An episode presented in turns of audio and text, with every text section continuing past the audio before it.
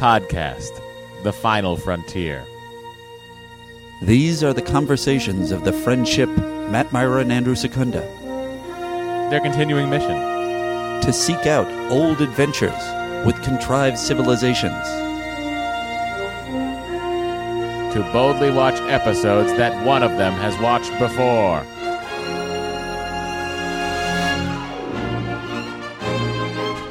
Everybody, welcome to Star Trek The Next Conversation. I'm Matt. I'm Andy. and I'm just an old man. Oh, it's okay, Aw. Scotty. Hang in there. Hang in there, Captain Scott of Poor the guy. USS, whatever you are at that point. Well, you're on the Jenolan, but you weren't a crew member. You were just heading to the Norpin colony for retirement.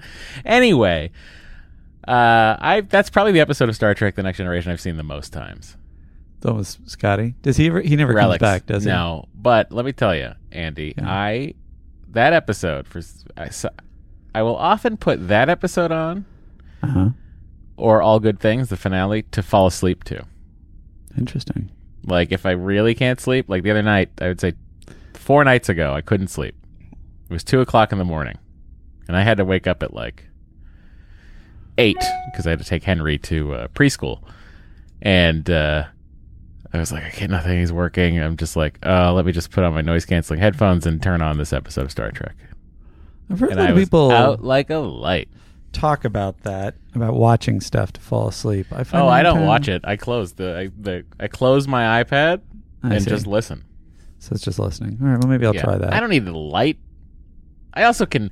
My mind's eye is painting the picture I've seen a billion times. I It has to find be something you've seen a lot. My brain gets engaged, so it's hard to engaged. But Uh, if you were to watch something like Midnight Run, like something you've seen like a gajillion times. Oh, they why. got all that exciting action. You I know, don't know why Midnight Run was. upbeat, jaunty. bet- I bet- I I bet you could fall asleep to uh, Raiders. It could be because I just know it so well. Yeah. Maybe. Yeah, Maybe. Empire. You could fall, fall asleep to that. That movie doesn't actually Uh. get particularly loud. just it does. It's got all the the you know uh, the the ship t- chasing the Millennium Falcon and uh, the yeah, but like think you'd about have to turn of the those music engines, real you low. know? yeah. I mean, I could just put on the the hum.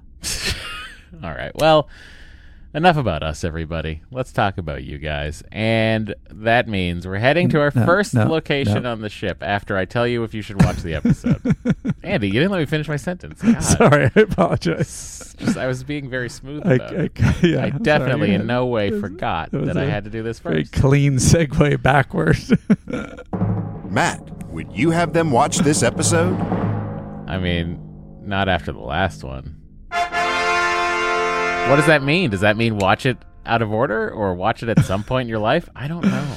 I think it probably means you just watched this episode. Yeah, but also like to come so close to that to phantasms. It is. That's what I'm saying. You just watched wild. almost exactly the same plot. It is What's- wild. What's interesting is uh, I think Matt and I have been talking about this both here and in the Patreon. Is the uh, we also just watched a Voyager that repeated almost the exact same plot with the same. This at least was two different characters. Well- this was this. It's almost the exact same plot with B'Elanna. Where she's where she's tied up with a Yeah, but a at li- least- you know a world threatening robot or ship threatening robot that both was times. Uh, that was One at least an episode alternate. apart. I, I see no excuse for that though. But it was at least an episode apart. This was back to back. But you could argue that this is different then because this at least this one's about Deanna and This the might have been a one-two punch uh, during special uh, Dreams Week on UPN. It's Dreams Week on UPN. UPN didn't exist yet. We know. We're just making light of the dumb promotions UPN used to do. Okay, now that that's been said, we can go to our first location on the ship, and that's the Admirals Club. Here we go. Welcome to the Admirals Club. Matt, nice. Matt, it's like the Nabisco ding. Uh, Yes. Matt, how do they get into the Admirals Club? Uh, it's very easy. Just leave a five star review on Apple Podcasts, and you're already in. Congratulations! And if you're extra lucky, Andy will read your review on this very podcast. And here are some. Longtime listener, uh, El Accordionacci uh, writes, uh, finally, uh, I'm getting around to reviewing SDTNC to get into the Admirals Club. I've spent so long looking in the windows at all the fun the other Admirals are having. Next up, President's Circle. You'll be welcome in there, pal. Anyone Um, can come to the president's circle in exchange for money. Just like the real presidency. um, Admirable Admiral from Basswad uh, says, uh, This podcast is fun. And that is an understatement. Hashtag Admirals Club. nice. nice and simple. I love it. That's Uh, it. that's it. All right, let's head over to the President's Circle, the place where some people just dream of going, others commit to it as a goal of theirs, and the rest of you are in here. Let's go.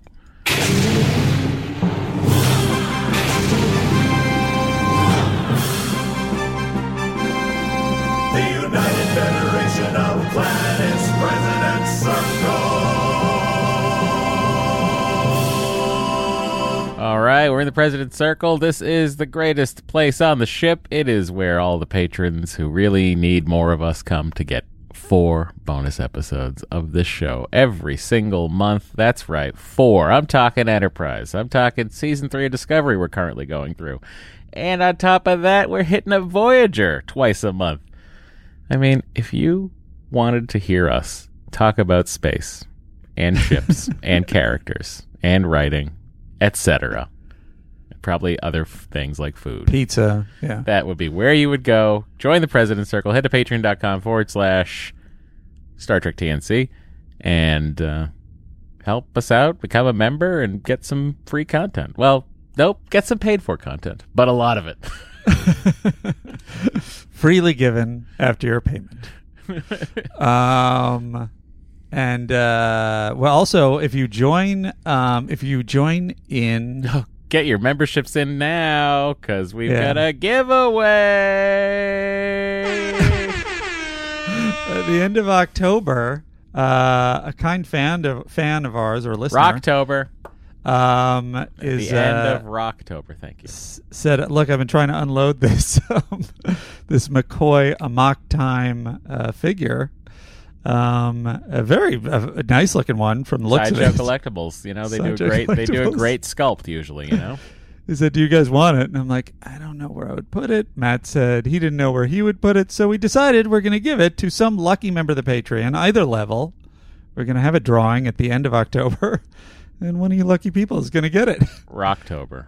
Rocktober, I I, I can't believe he keeps not saying Rocktober. I wish we were giving away a Spock figure because it could be Spocktober, Oh, but uh, fuck, that's pretty good. it's McCoy Tober, which doesn't Fuck, really it work should be very well. Bones Tober. no, Spocktober's so fucking good, Andy. Should we just should we Spocktober. For, should we buy it? Should we buy a Spock figure and then do McCoy in Bones Vember? McCoy Vember.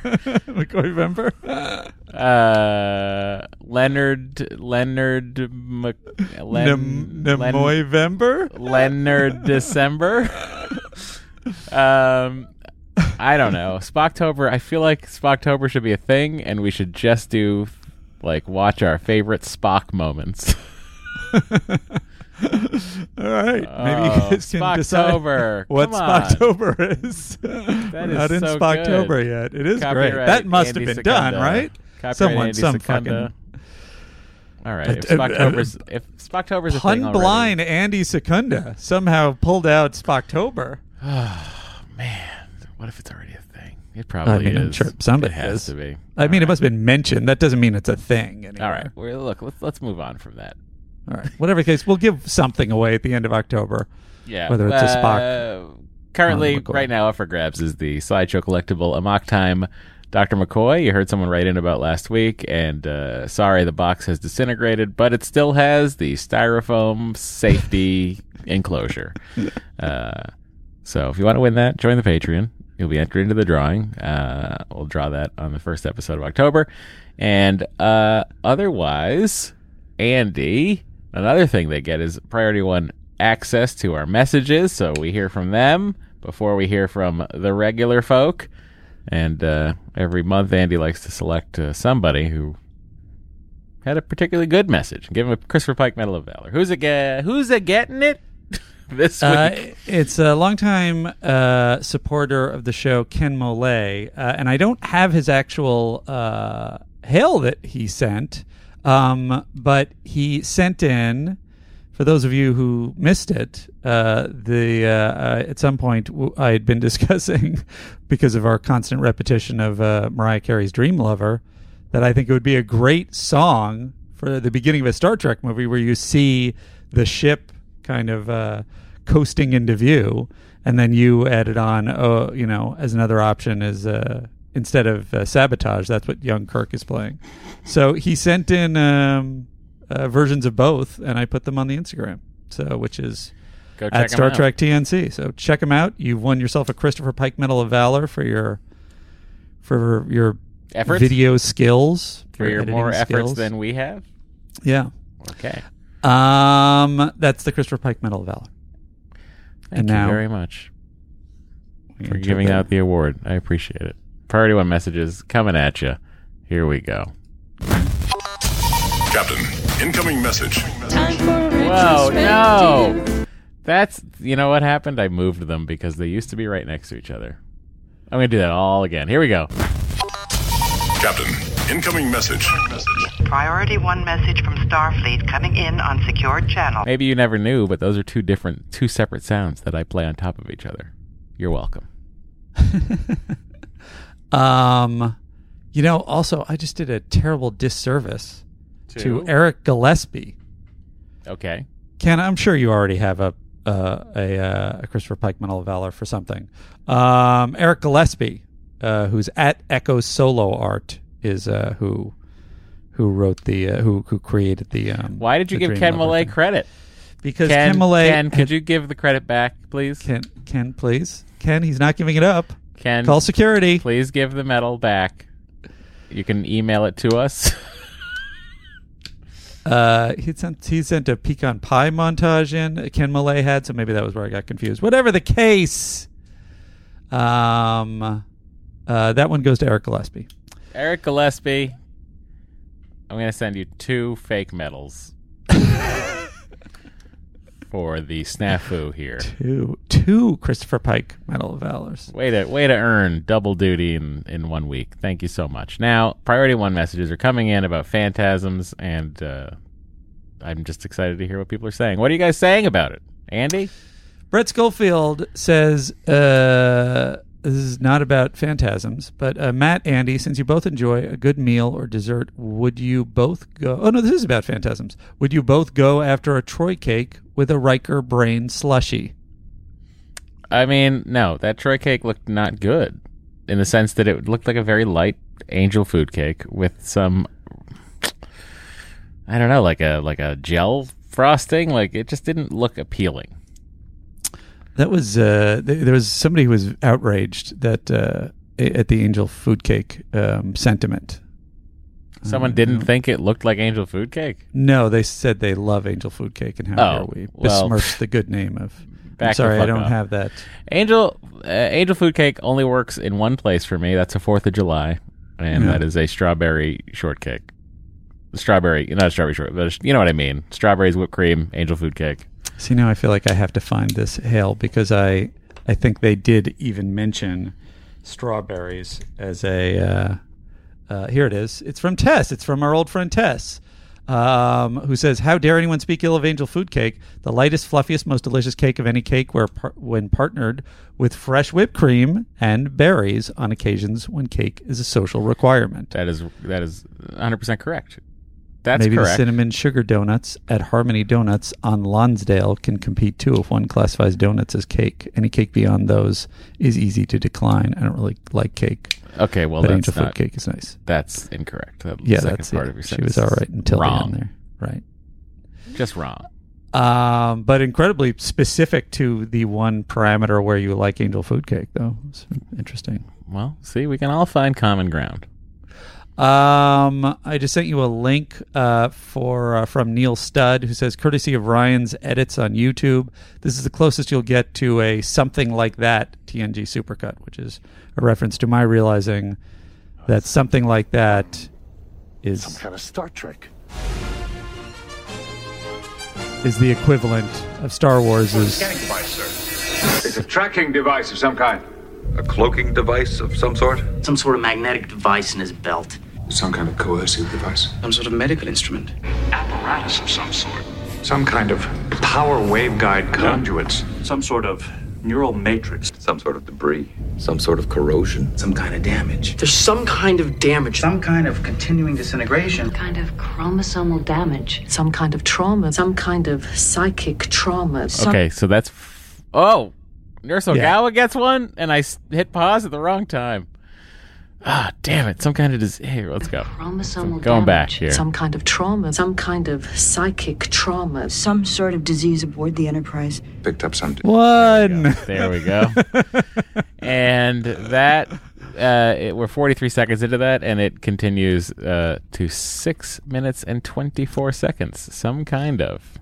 It's very, Wow. very similar. It's not something like that, which I also think they say. Way to go, Ryan's edits. Good old Ryan's edits. That was really uh, delightfully uh, apropos. Uh, Lieutenant. Lieutenant. Who got whose ticket is next? 42, 42. Uh, Lieutenant C. Michael C. Bezaruski, Pecan fan art curator, writes Congratulations, you are the winner of the Captain Jellicoe Medal of Dishonor for this week. Your mandatory, this is in regards to uh, McCoy. Your mandatory action figure has been sent to you overnight. You must display it in a prominent place in your home until the next award is announced. Uh, and then Eric Peebles um, added on to that. Uh, question: When you look at the McCoy figurine, do you hear the tiki idol music from the Brady Bunch? Was uh, the thing that attracted tarantulas. Do we and think that it's cursed? it's possible. I mean, we have we can't guarantee that it's not cursed. It really would be ironic if the the um, the person you know uh, charged with healing people actually was a was a cursed figurine. I mean, I guess we'll find out. Um, and then uh, Eric Peoples also says, question for Matt. Since we're almost done with the series, have any of your opinions on TNG or the characters changed as a result of doing the show with Andy? That's a good question. Um, no. Seems like that's a In all honesty, like it's like I don't think so because Andy has not swayed me in any way, in any directions. You know what I mean? Like, I feel like I have it on an episode by episode more- basis. I don't know if I have it on a Certainly, yeah. long lasting basis. Possibly.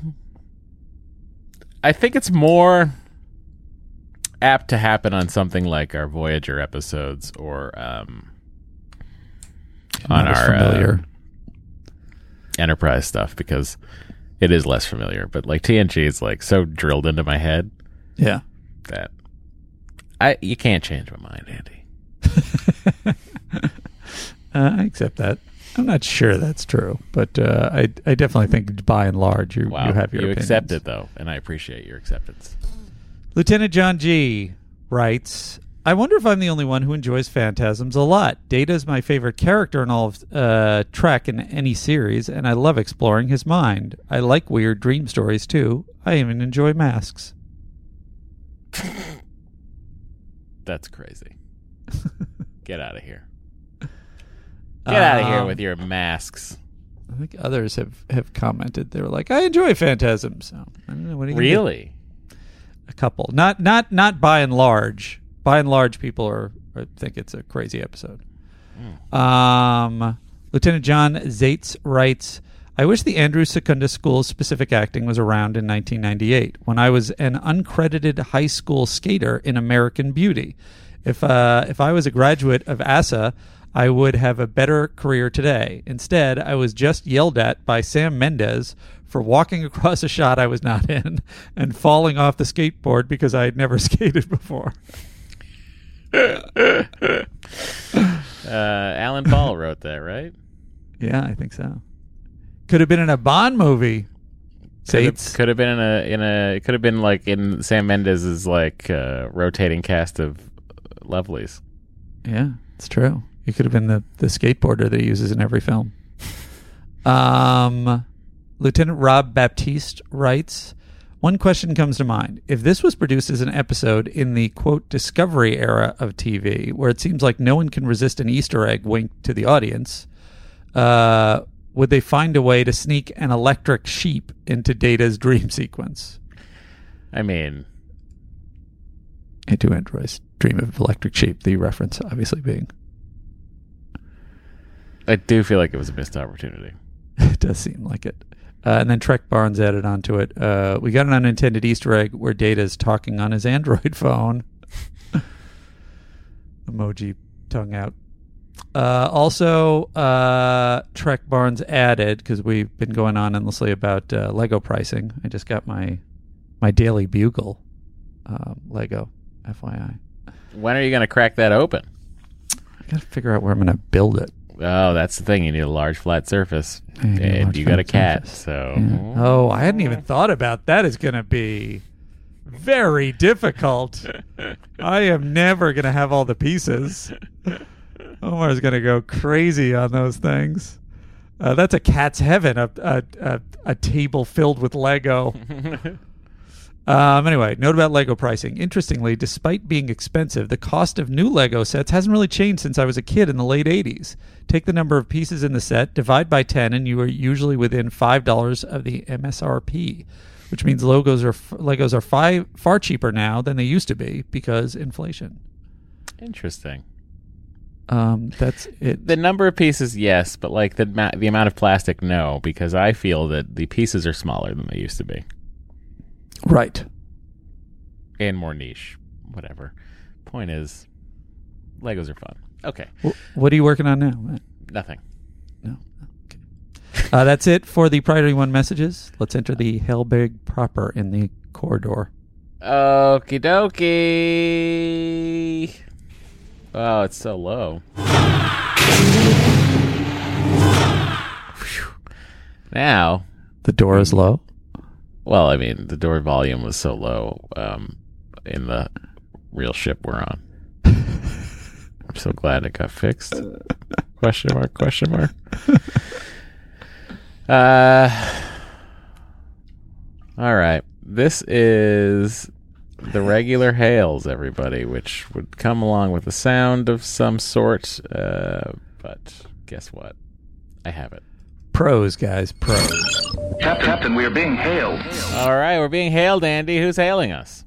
Darnell Smith, who writes Phantasm's Security. Uh, hey, Andy and Matt, after all the malfunctions, do you think Worf has a special security protocol for Data in case he goes rogue again? I God, bet that's should. why he was there with Geordi and Troi, because I was saying, why are they all standing in a line watching him? Uh, because Data oversleeping triggers Worf's special Android malfunction security alert. Uh, also, you think they build a special brig set up for a data-proof lock on his quarters for when he malfunctions. Excelsior. Data Force 5, active. Um, here's another uh, Phantasm's lover for uh, Zachariah Seville, who writes Greetings, Secunda, and a tip of the hat to Matt. Uh, listening to the latest episode had me a bit surprised at the constant harping. I understand that it is a little strange and silly at times, but I've never thought of it as horrific as you guys described. I mean, the plot was wacky for sure, but it has a logical progression. It built off an established story and Data's past, making for a good callback.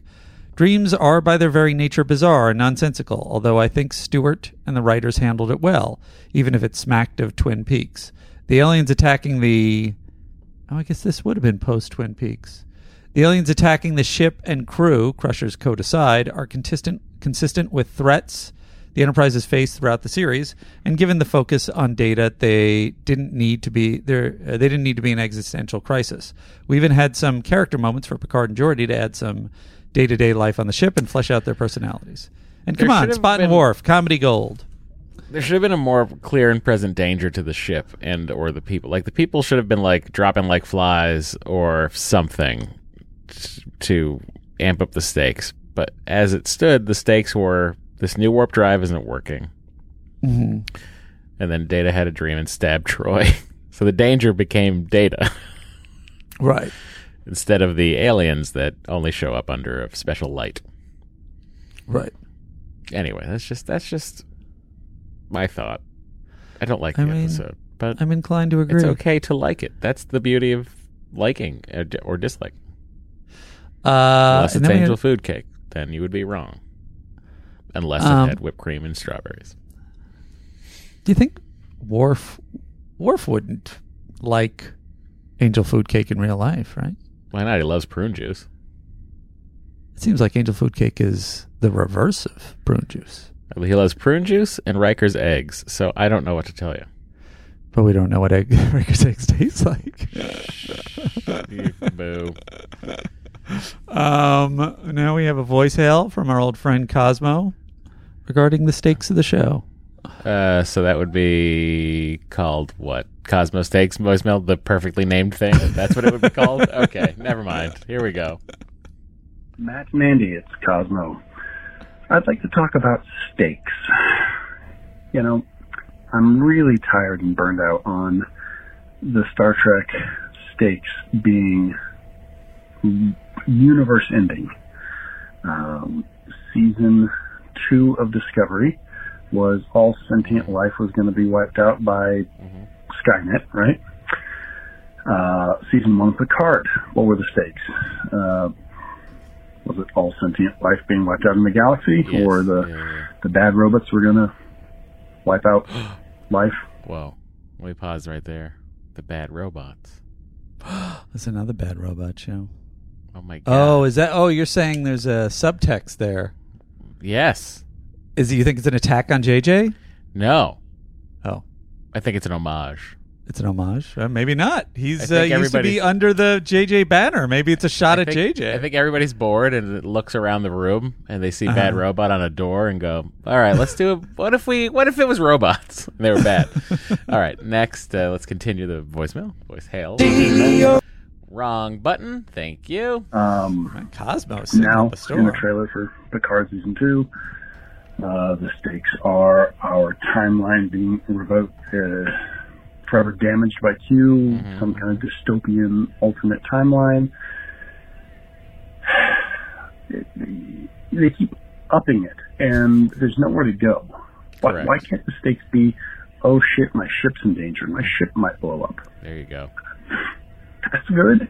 That's good enough for me. And I guess that's part of the whole serialized mystery box thing.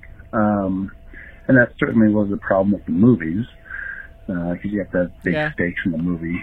But, um, yeah, it, it, it, these serialized 13 episode seasons where life as we know it's going to change unless our heroes can fix it.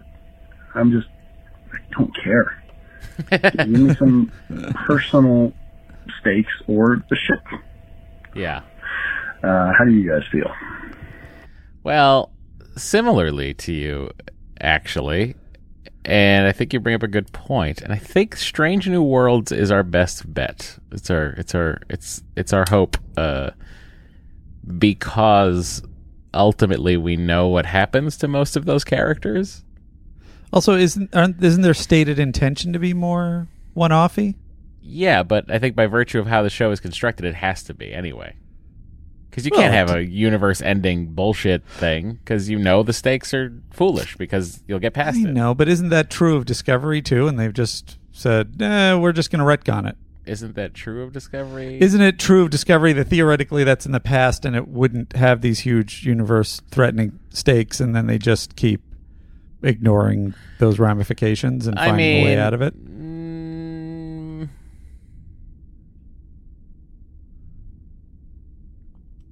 I don't know because I mean they write their way out of it. It's That's what I'm saying. But they could do the same for Strange New Worlds. I just think that they're. God, I I think they're.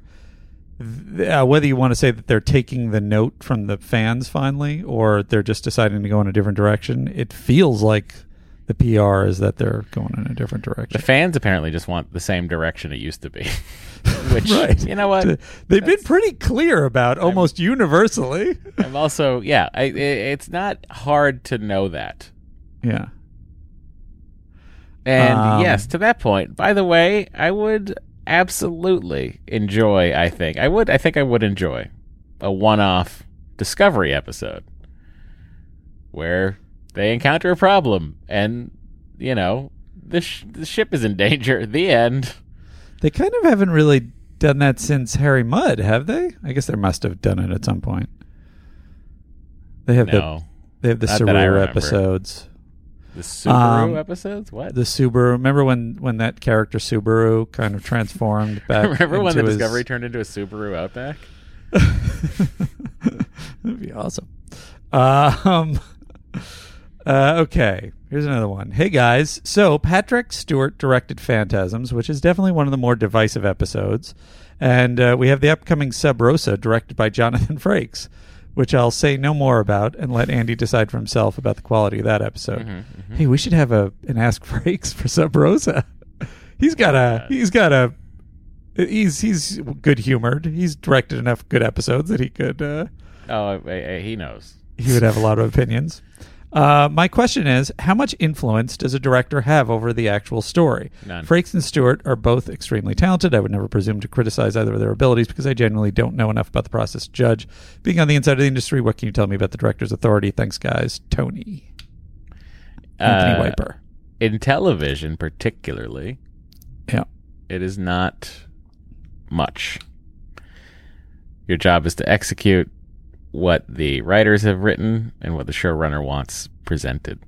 And you can add your own little flares and stuff to that and, and, and, and you know, get it done certain ways. Uh, maybe you like to use a lot of steady cam, whatever.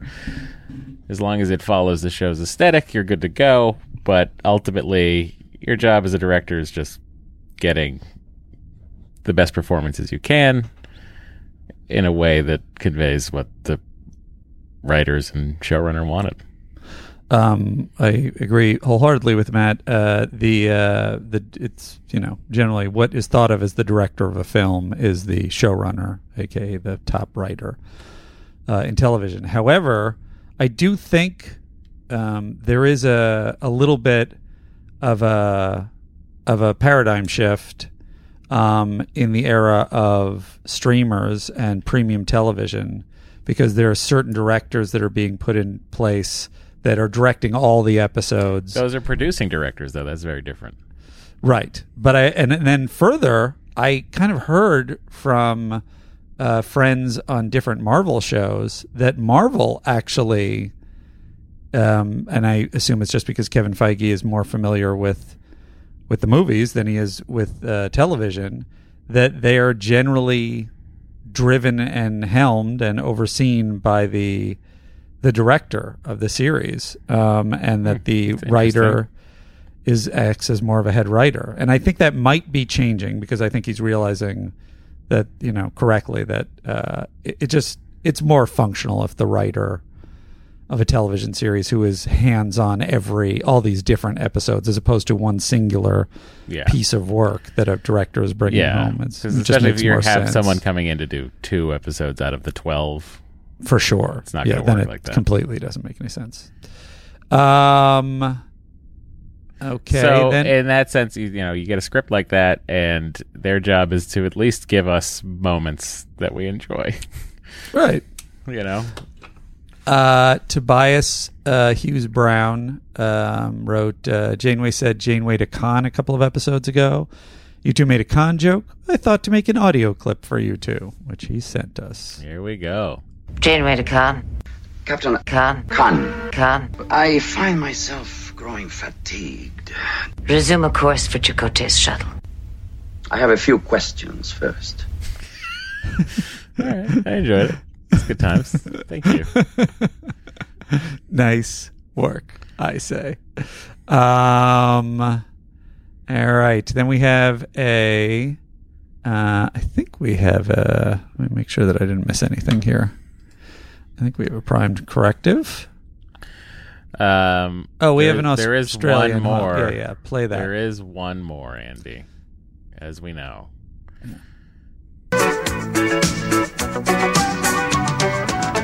Buying bread from a man in Brussels. He was six foot four and full of muscle. Hi guys, Lieutenant Joel Ahrens here in Melbourne, Australia. This is a voice hail because last time Andy read something of mine, it was in the most ridiculous excuse for an Australian accent I've ever heard. As if the only Australian he's ever met sounded like Paul Hogan. It's kind of like me saying in a totally authentic American accent, this is the way that everybody talks down there in America. Anyway, I'm here setting the record straight. It's a great accent, So- Joel, I gotta say. With Phantasms, back in the early 90s when this First of all, I heard like a drip in the background, and it sounds like he's like sitting out on like a beautiful koi pond. Oh, sure. was on. I lo- Whoa, He just- sorry. He just put one of those ox to sleep with his special hand motion. Local TV stations here in Australia were, I don't know, a year or two behind with TNG. And my friend and I found out about this video store that rented under the counter imported TNG tapes from the US. Uh, you might remember, Matt, that they released them like two episodes on a tape. I do. So absolutely. this is how we watched seasons five to seven. And this place was at least a good half hour's drive away from us. I don't know why they thought they, like, why they um, rented to uh, people who obviously didn't live locally. But anyway, I specifically remembered watching this episode with my friend.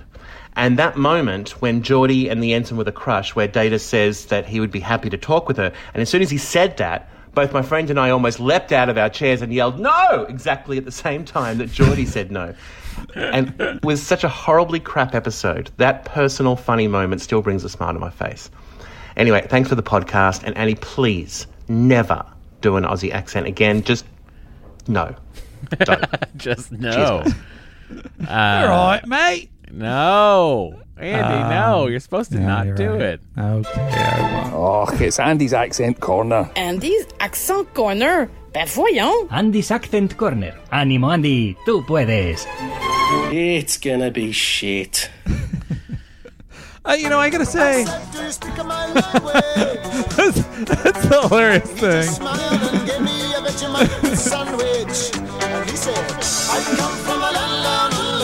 He's really grooving to this.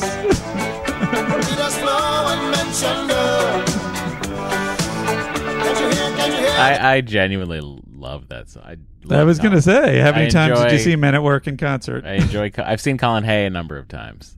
He's pretty great. Uh, Men at Work. Um, I don't think we're together by the time I was of a concert going age. I love that he's uh, that uh, Joel was uh, asking for the indignity of, of being reduced to a, a cliche by my terrible accents to stop, and then you you, you open it with Men at Work.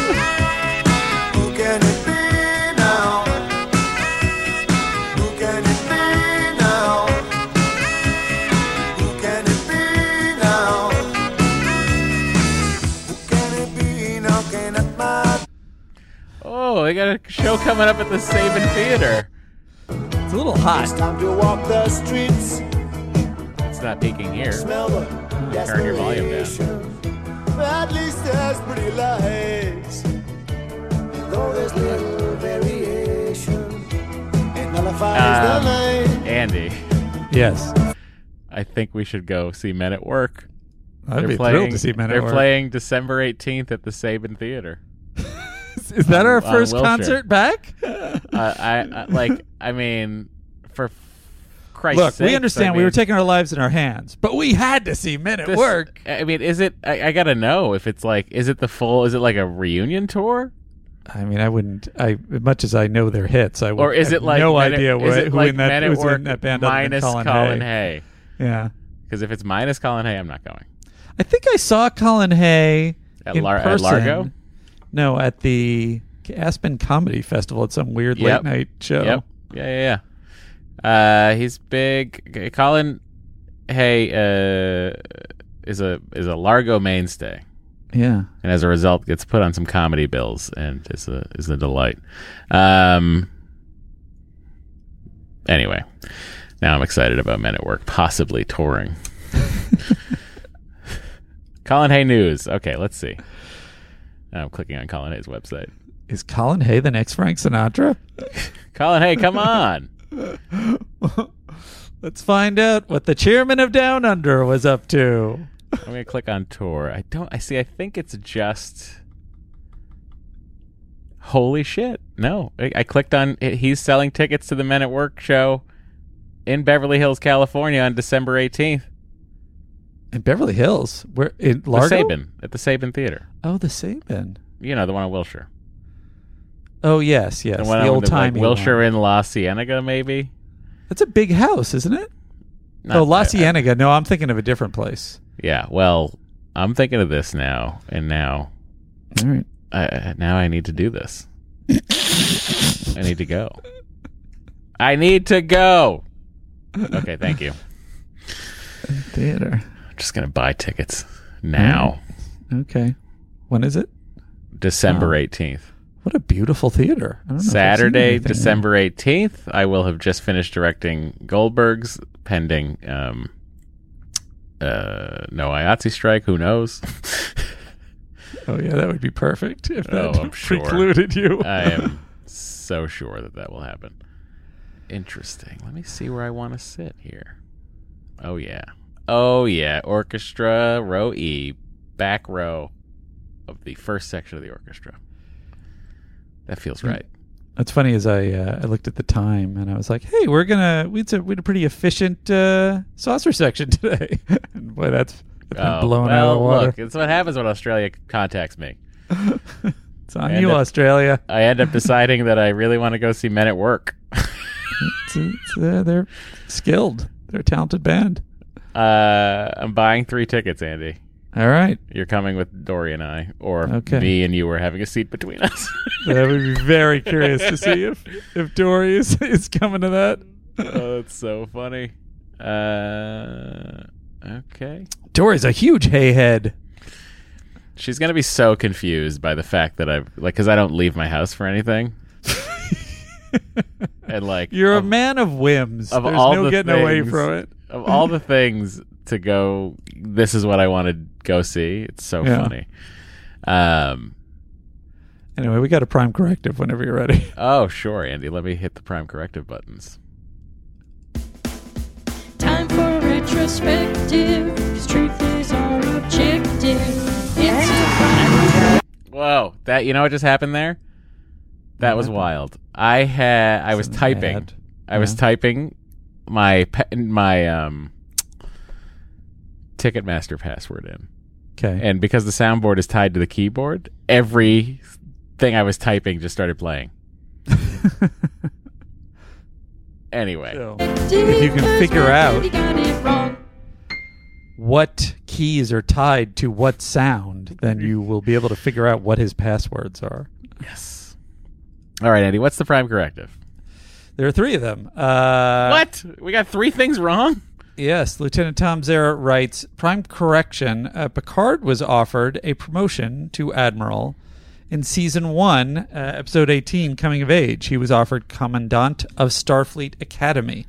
First time we meet Lieutenant Commander Remmick and Admiral Quinn. It was the f- uh, first parter to follow up uh, Conspiracy, which they later bro- blow Remmick's head off. Spoiler. Um, we already covered it. I really enjoy uh, that thread they never picked up again. Yeah. It's so uh, all the fucking here they say they're running out of material in season 7. Those creatures were so creepy and oh no, I'm, yeah, no, and they just fucking did this stupid sorry for the for the lovers of phantasm. This other parasite creature th- thing instead of going back to the fucking good parasites. so weird. I I think that that's absolutely correct. The, they should have touched that. and you talk point. about like you know our, our issues with uh with the serialization that's a great serialization a fucking shadow government run by alien parasites in star trek yeah, let's see it weird I'm in. Let's see it. That's very infuriating i hadn't thought about that since then uh, Archer Palms, aka Vertiginousness, writes uh, regarding the discussion of seeing Freud before seeing Deanna. I think this is like using WebMD before going to see the doctor. Coming into Deanna's office, telling her all about his polymorphic psychosis. This is not a prime corrective. I think I just put it in the wrong place. My apologies. Um, is this a prime corrective? Is this also wrong? Yes, this is the prime corrective. From Cam, both Matt and Annie wondered why the parasite on Beverly was still there, since she must at some point remove her coat. it's out of phase with the world, like Geordi and Ro that time. So the coat goes through it. It's on her Oh. arm, just big enough to poke through the coat when she wears it. That is a that is an audience fixed it right there. That's exactly what he said. He said jingle. It didn't make sense, but Cam fixed it. We had one for that, didn't we? At some point. We absolutely did, Andy, and I believe that I have it somewhere. All right. In the meantime, if you would like to send us a hail, uh, you can send it to sdtncpod at gmail.com. Uh, please put the title of the episode you're uh, referring to in the subject header if you can. If you want to reach Matt on Instagram or Twitter, he's at Matt Mira. On Instagram, I am at Andrew Secunda. And uh, on Twitter, I am at Secunda. If you want to send us a voicemail, it's 816 Trek TNC. If you want to get into our priority one messages, shoot on over to Patreon and join. Uh, and um, and uh, check out our uh, Instagram page uh, at Star Trek TNC. Um, and uh, and check out Eric Gillespie's uh, wonderful video work that I failed to credit. Thank you. Miscredited. Andy. didn't fail to credit. Congratulations, everybody. Congratulations to you all. Did you find it? What? No. Okay. I didn't We're- find it. I found an iFix. It didn't make sense, but The audience- fixed it. Um, that's it for the hell bag. Thank you so much, Andy. It's time now to talk about the episode. So now I'll play that song because there's so many songs to play, and I think uh, What what is the? I know why I was bad at this. I feel like you you would you would have this sort of uh, organized and down. It's here- the same here, level of. Here, Andy, find it. I can't see.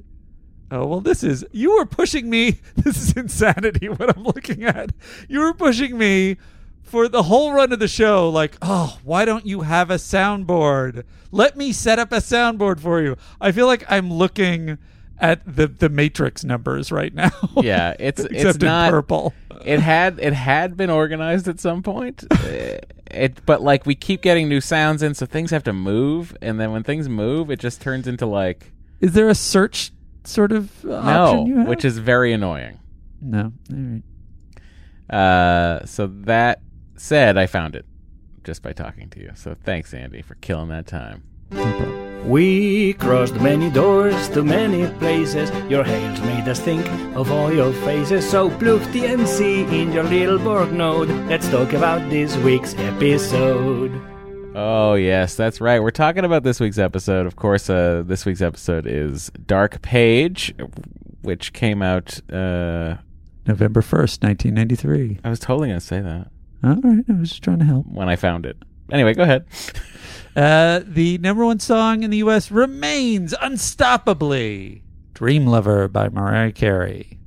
It really will not go away. No, why would it? so, everybody, And the number one song in the U.K. Enjoy. I do anything for love. Uh, Meatloaf still ruling in the UK. Number one movie, The Nightmare Before Christmas. Number one book, Bridges of Madison County by Robert James Waller. For the final time, for you Madison County fans. Number one TV show that week, Home Improvement. And Rudy Giuliani is elected mayor of New York City. wow.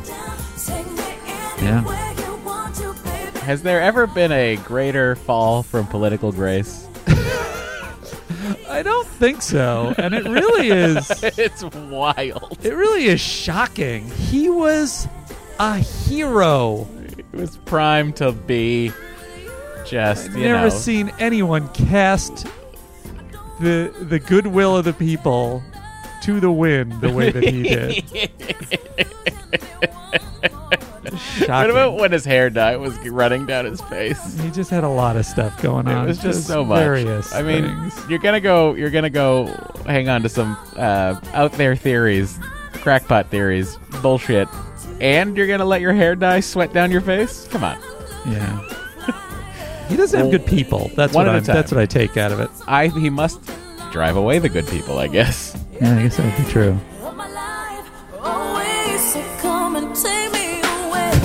like the Dream Lover was playing under that. the Rudy Giuliani theme, Dream Lover. All right, Andy, let's check in on the chairman. Frank Sinatra, come on. It's time for that segment everybody hates. For Frank Sinatra, come on. Fly me to the moon. Andy, Yes. what was old Blue Eyes up to? Well, this week sees the official release of Frank's Duets album. We discussed the recording sessions last Yeah, we season. It debuts at number two on the Billboard Albums chart, selling more than 3 million copies in the U.S. and becomes the first Sinatra album to go triple platinum. Oh, that's interesting. Uh, it also hits number five on the UK album charts. This despite some mixed critical reviews pointing out the lack of spontaneity from the guest singers, who had to carefully match their parts to Frank's pre-recorded tracks. I don't want to be in the uh, the studio with those hippies, Ring a ding ding. I'm doing it now, and I'm leaving. those brats. I gotta listen to them do up. All right. Thanks, Frank. Uh, now that that's done, Andy, I should pop out to Palm Springs. I need a I need a vacation from this this ongoing purgatory. you need you need to you need a change of heat. yeah. It's like cooler now. I need it? a little more warmth. What's it like in Palm Springs in the winter? I don't remember. In the winter, it's great. In like January, it's great. Like Mhm, we always used to go over New Year's. I wonder when Frank went. Frank went probably whenever he wanted because of a helicopter or something. You know. Yeah, I guess that's true. I'm calling up the bird. Which That's what he bird? called it. The bird. The whirly bird. All right, Dark Page uh, was written by Hilary J. Bader and directed by Les Landau, and this, of course, is uh, from Dr. Trek's book, the Star Trek Next Generation Companion Revised Edition, Kindle edition, even. Uh, while escorting a and tutoring the Karen, uh, the Karen. the Karen. Uh-huh, the Karen. What is what is it? Uh, I think it's Karen. Cairn. Yeah. K C A I R N. Right. Is how it's spelled. A telepathic species who until recently had no concept of spoken language. The normally boisterous Lwaxana Troi seems tired uh, when the group visits the Enterprise, despite Lwaxana playing matchmaker for her and with Maques. A Cairn, Deanna is troubled by her mother's unusual moodiness and prods her to get a checkup. Lwaxana is seen to have low psilocin- Psilocybin. cinine- si- what? It's psilocybin, which was why it was confusing. All I think it was psilocybin, which is what's Psilo- in. psilocinin with an oh, N. Oh, is it? Did I miss? It? Did I misunderstand it? A beta Z neurotransmitter used in telepathy, but defies Crusher's orders to avoid contact, mental contact, and collapses. Maques helps them to learn that something has targeted a past event that Lwaxana has blocked into her metaconscious mind, the Betazoid protection from the psychic trauma, and caused comatose shutdown. After assuring the crew that his presence is not the cause, Maques offers to act as a tele- thank God it wasn't the cause, by the way. Offers to act as a telepathic bridge to Troi so she can explore her mother's mind and unblock the damage. There she encounters images trying to drive her away. Picard, a wolf, even her late father, as well as uh, Hedril, a Cairn girl. Still baffled, Troi reads her mother's diaries and finds seven years have been deleted by her mother. Using Maques as a telepathic bridge again, she uncovers her mother's self guilt over the drowning of a previously unknown older sister, Kestra. After helping her mother say goodbye to her daughter and the guilt, Troi gives her grateful mother an old photo of the whole family that Mr. Homn, their valet, had saved for just such an occasion. Leave poor Mr. Homn out of it. Feels like, by the way, Mr. Homn could have been like, "Yes, Deanna, I know exactly what she's blocking." Have we heard him talk? uh, no, but I assume he can. Well, do, doesn't he? Doesn't she say, "I talked to Mr. Homn" and blah blah blah? Yeah, I assume she he can. So he saying. must be able to. He's established as doing it in this episode, but it is odd that uh, this episode is saying that he can talk, but we never hear him talk. I guess because he's a t- telepath, so he doesn't need to. guys. Andy's Um, really getting through the thick of Mr. Homn's ballet relationship with the Trois. And I already, uh, I already made a mistake, so you don't have to prime correct with me. I misread the subtitle. I thought it was psilocybin, and I was like, "Wow, she's like, it's woven into Betazoid uh, physiology that they have a psychotropic substance in their uh, in their systems." But it was psilocyanine, like you said. Well, it was you know bullshit made up thing. Right. Could have called So, it. bit- could have- stuff prefix we know, Yes. prefix we don't. Yeah, yeah. uh, all right. Now, where, oh, where did I put the window for this? Okay, great. Let's get going on. What's this called? Dark Page. Dark Sorry. page. Dark page. Captain's log, stardate 47254.1. A delegation of the Cairn have just come on board. This telepathic species has no concept of spoken language and is being instructed in its use by an old friend. I, I refuse to update further. This is my captain's log.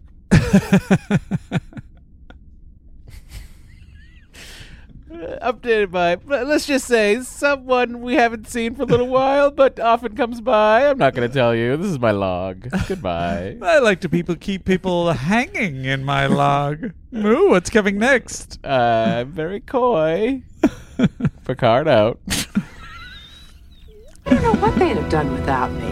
First, I had to learn how they communicate. It was an absolutely exhausting process. It must have been. Quite different from Beta Z telepathy. You know, we transmit words, but the Cairn, is uh, it's images, uh, a, a, a flood of them, all at the same time. It's overwhelming. I can imagine. Actually, it's a very efficient way of communicating. If two Cairn were having this conversation, it would have been over minutes ago.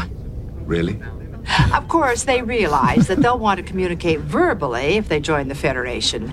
Uh, oh, do me a favor. Uh, introduce yourself to one of them. Engage them in conversation. They need the practice. I'd be happy to. It's called a visor. It enables me to see. Like my vocal enhancer. It helps me make sounds. I see you've already met my star pupil. Hedril's picked up spoken language much faster than the others. It is often the case that children learn languages more easily than adults. I mean, talk about the greatest week of all time. LeVar Burton's week on this episode. What do you it's mean? two shots and he's out. He's not Oh, in the rest of the episode. It's true.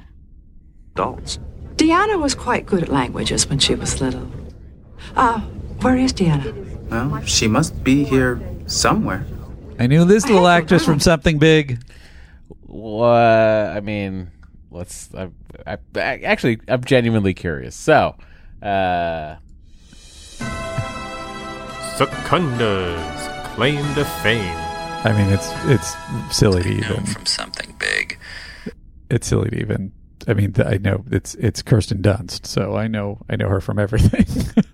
yes, but like it could have been. It could have been. I don't know. Uh, bring it on. It could have. been like I was waiting to hear what what it was. what's what's the brain. key thing I know uh, Kirsten Dunst from? Yeah, probably this Spider Man. If I got to pick one thing, but that's the most obvious. If I'm picking child Kirsten Dunst, it would be Interview with a Vampire.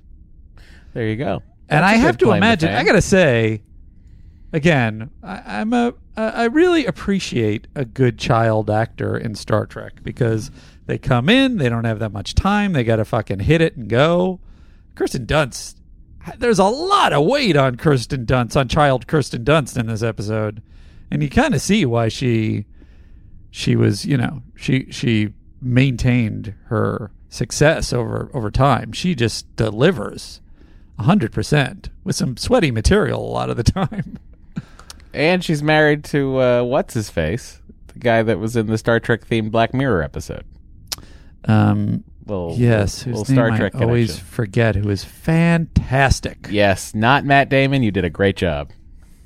Um, that's that's not even fair to him. He is so good. What? Um, go find your father, dear. I want to talk to him.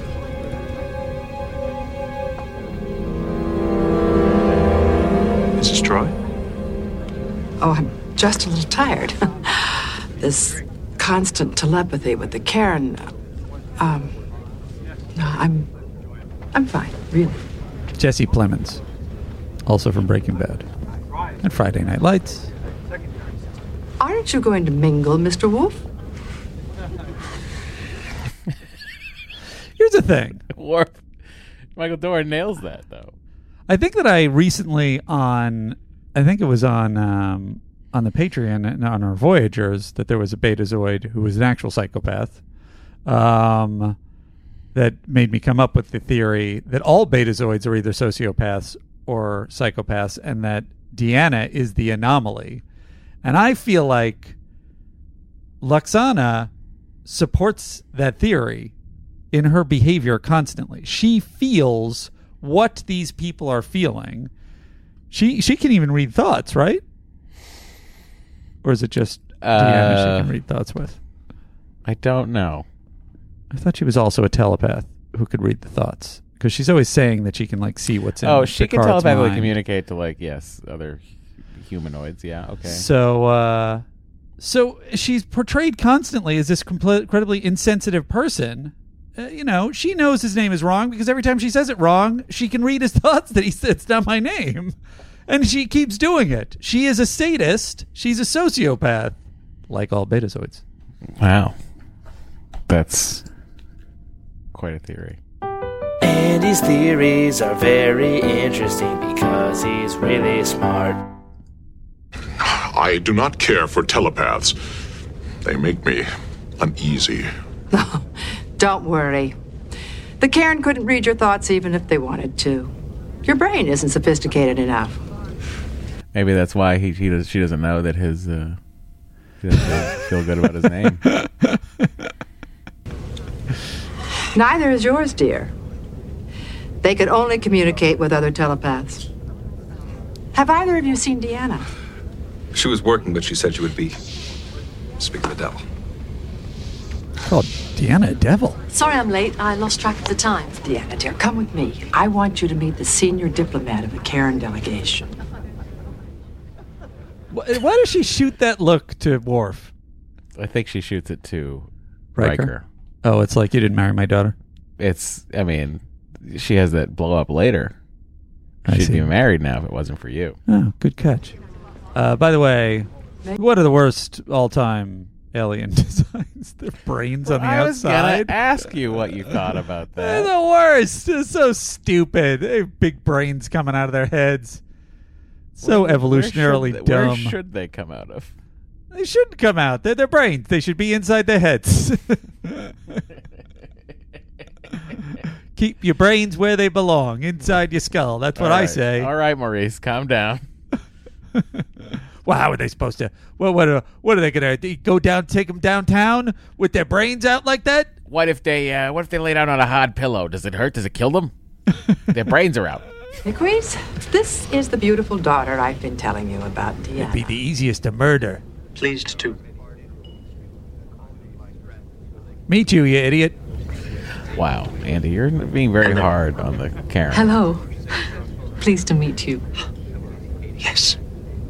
That is it. Pleased to meet you, Diana. Good. Well, I'll just let you young people chat. I will say, usually, almost universally, in every Deanna plot with another telepath, they have a person who comes in who is clearly a villain of Yeah. some kind, is clearly a terrible person, a villain, a predator of some kind, and then they turn out to be a villain or a predator of some kind. And uh, at least they were switching up. This guy seems kind of nice at the beginning, and then it seems like he might not be. Seems like he might be a villain, and then he turns out to be okay at the end. Oh, you know, I because I don't, I haven't watched this episode in years. Yeah. Uh, What I did you thought he- assume? I was like, oh, they're Is doing it again. one? This guy's the villain. Like, Another one from, the from the word Rhodes go. gallery. from the word go, yeah, the Sinister Six, um, Deanna Troi's Sinister Six. Uh, from the word go, I really was like, oh man, they're doing that dumb thing again, where they make this guy bad. Yeah. And I was so happy. Yeah, it was that, nice. uh, that, that that they didn't. I was pleased that um I was pleased that they he was genuinely there to help. Yeah, it was nice.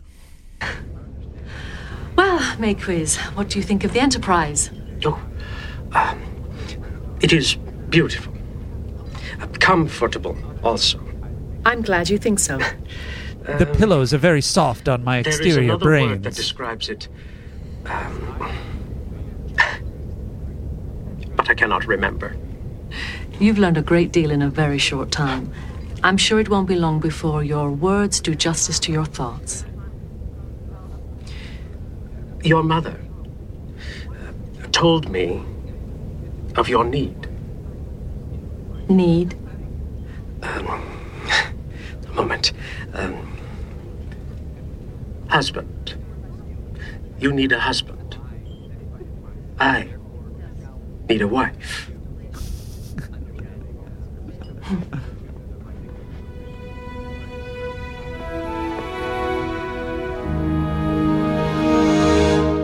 daggers. Just getting daggers from Deanna.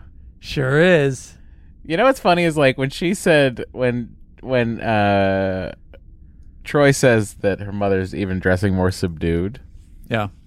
I that was after I had already made the conscious thought of like, oh, I like Lwaxana's outfits in these ep- in this episode. right. Do you know what I That's mean? crazy. Like I was like, oh, they're it's, it's like they they fit well and they're like they seem like still like a little flamboyant. Yeah. And I was just like, oh, this is a good direction to take her wardrobe in. And then in the and they mention it in the script of like, it's like, so what's wrong with her? She's having brain problems. Good morning. So, what did you think of Maques? Why did you do that, Mother?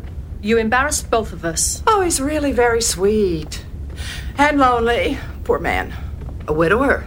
Raising a child alone. Mother, don't start. I just think it's time for you to settle down. And if your father were still alive, I'm sure he'd say the same thing.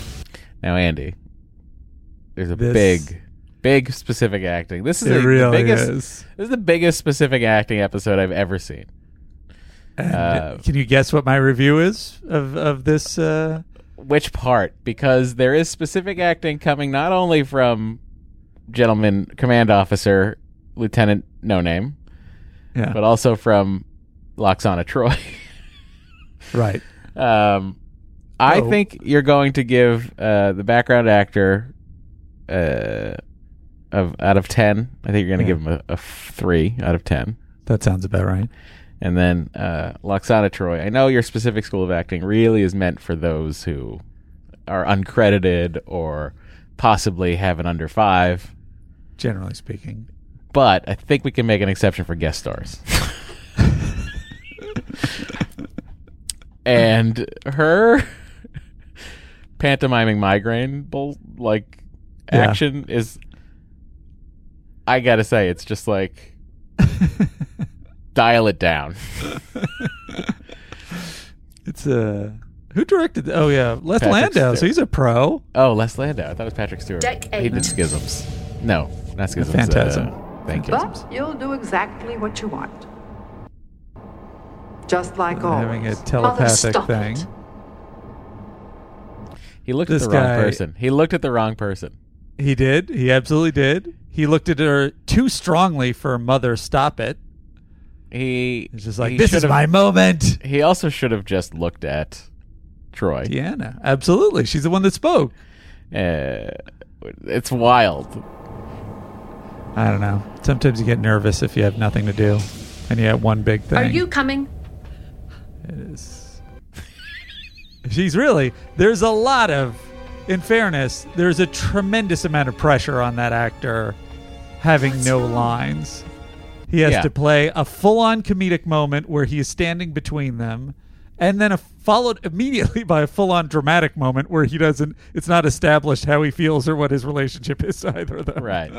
So it's it's a it's definitely a high level of difficulty, but nonetheless, he does not like deliver. I would have added the line for Marina Sirtis of something like "Excuse me, Lieutenant," and then said the line. yeah. You know what I mean? Just to address him. Yes, and I think then said, and then turned to her, "Mother, stop it." Right. Yeah, I th- I 100% agree. That, I Uh, think for that would record, that would have helped him. Would have helped the scene. I mean, you just would have. I, w- I would have had her leave the the the elevator on her own, and have Yes, and Deanna then had the trail ahead and then turn back and the doors have closed and he's out of it by then. Yeah. But the uh, uh, I just want to make something clear because I hammer a lot of the uh, the smaller uh, players on uh, the show. Uh, I have been that smaller player.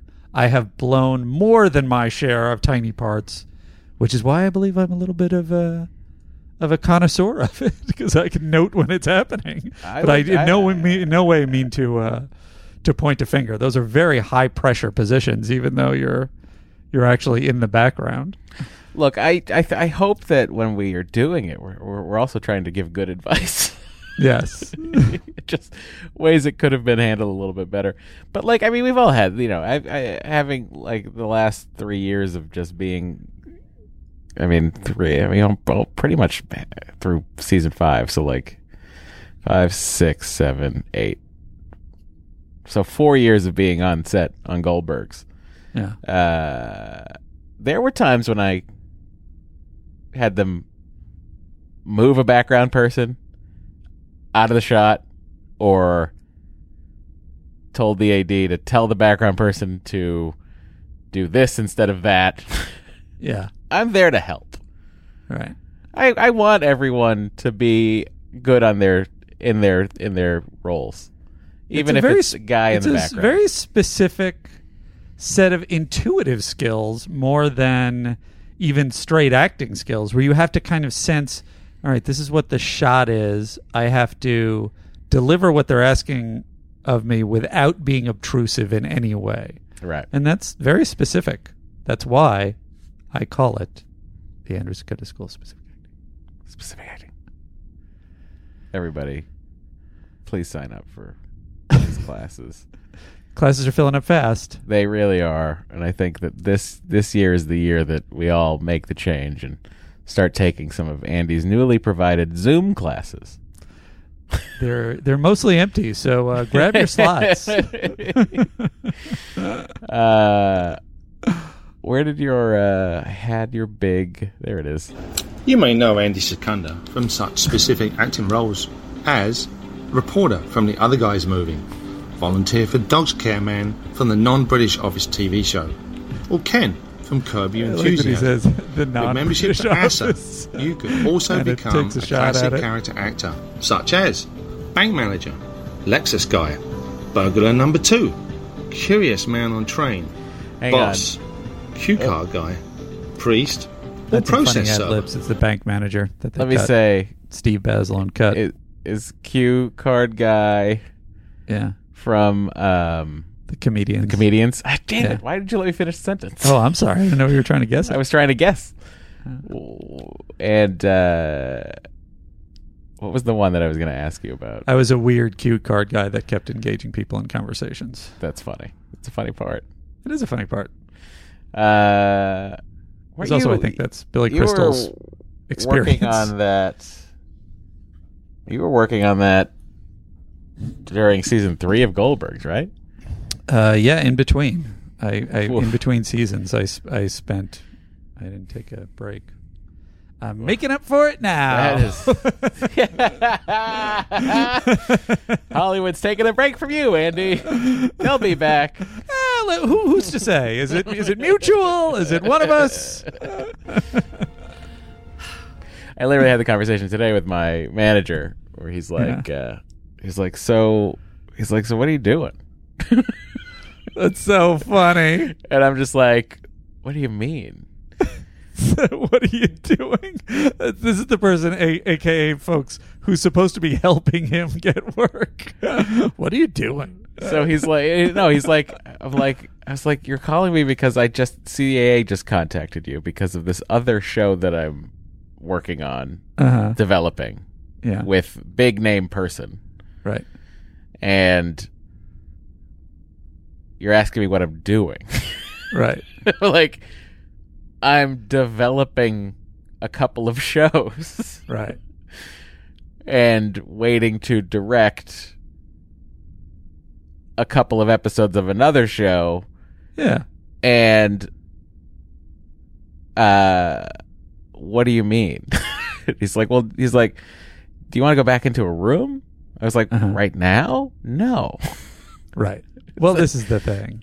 Yeah, and I would just well, I said to him, I was like, I don't want to. I, I, I said I do not want to be in a room where I'm one of 18 people Right. that is making a contribution, un, unthanked and unheard contributions to the thing. I just, I don't think I can do that anymore. I mean, you know, I don't know that I'm I'm that far. I think if it was a really cool show, I'd be totally open to uh, to being one of 18 people again. But the uh, but I am resistant to going into a basic room, and uh, and it does. Uh, what's funny is I was talking to uh, to my accountant, and uh, and I was like, is it better if I buy or I lease? Because theoretically, if you're if you're making a decent salary, TV salary, then you should lease your car. Um, but if you're not, you should buy because you don't know. Mhm. And uh, so she was like, "So what does it uh, look like uh, for uh, 2022?" And I'm like, "I don't know. It's show business. I can't make these kinds of decisions. How do I know? Will I be destitute? Will I be sitting on top of the world? Who knows?" Well, you folks can can have a hand in that. Head over to patreon.com. what a what a pathetic display of an advertisement. we do enjoy this job more than those jobs. We can tell you Oh, that God. much. oh yes, that is very very true. I'll tell you right now. I'm in my I'm in my office, Surrounded by guitars, barely an Surrounded- inch to move. surrounded by guitars, but like just in my very comfortable office chair. A couple of screens in front of me. My good pal Andy on a Zoom, and we're talking about Star Trek. I mean, there's not much you could do that's better. I'm very comfortable. Neither of us had to drive anywhere. It's true. I mean, this, the, the, the future of podcasting is here. Everybody. I did ask him. Uh, it hadn't struck me in a while before the show started. Hey, have you hit the point where now? Because he was saying he had a hectic day and then he had to watch Star Trek, and I was like, so when you settle down at this point to watch Star Trek, us having to watch, you know, we were bordering on whatever it is, eight hours a month, and we're we're uh, talking about it for twelve. Um, is it is it a is it a burden at this point? And uh, no. he said no. I'll tell you, the only thing that does feel like a burden is is the two episodes of Discovery. But you enjoyed the last two also. No, no, but I mean like just that the to do that block as The one block, yes. episode, Right. Which is You just, which was it. selfishly us just Yeah. trying. We wanted to get through the second season faster. Right. I also I So- appreciate watching two at a time because it is serialized. So I'm always like, what's next? And I want to watch it. But Yeah, and it is. It's much easier to like put it off. Yeah. Like meaning like when you do when you watch two, it's like okay, thank you. you had your fill. I'm like I'll I'll I'll revisit you soon. I wonder anyway, what it's going to be when we get to Strange New Worlds. We'll want to watch more. who knows? And if you guys will want to hear more. Anyway. Let us Oh. I, okay, Oh, sorry. yes, Back no. to TNG. Now, the other thing I was going to ask, but we don't really have to worry about it now, is I feel like Picard should go in the Patreon and not. I agree. don't think we should I inflict agree. it in the main. I agree. The main feed Because because everybody what- really wants DS9 and because of what uh, happened last year. got a lot of angry mail. you know, we'll put it somewhere else, and everyone can continue with. Uh, I mean, theoretically, by then, the end of season seven and the beginning of season one of DS9. Yeah. Here we go, everybody. Back to Troi. Lwaxana's having some so headaches. precious to me. You're all I've got. Because of your sister that Something died. happened Whoops. To you, I don't know what I'd do. Nothing's going to happen to me. Mm, You're on the flagship of the Federation, often involved in dangerous My first things. appointment isn't for a few A minutes. lot of things Why have not? happened to you Oh. personally, also. Also, like you know, your dad was in Starfleet and he died in Starfleet. Do you have. you don't have a leg to stand on here. For the therapist, for the counselor of the ship, you have like 90% more trauma than almost any other crew member. Just last week, I was stabbed by Data. What? I'm fine. I, I'm just. It was a very shallow looking at the stab. Don't worry, Mom. It's making me emotional. Are you sure? Hmm. Go on. I'll see you later. Come on.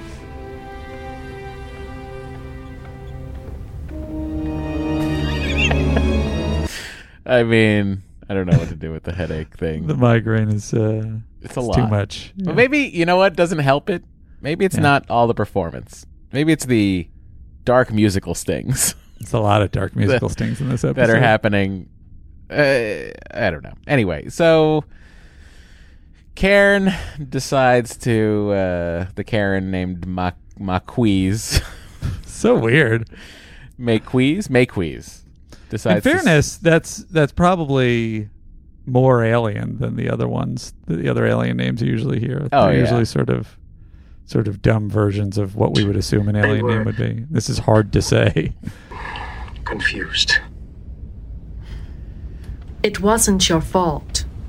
Please. Also, why do they have names if they don't speak? Oh, good point.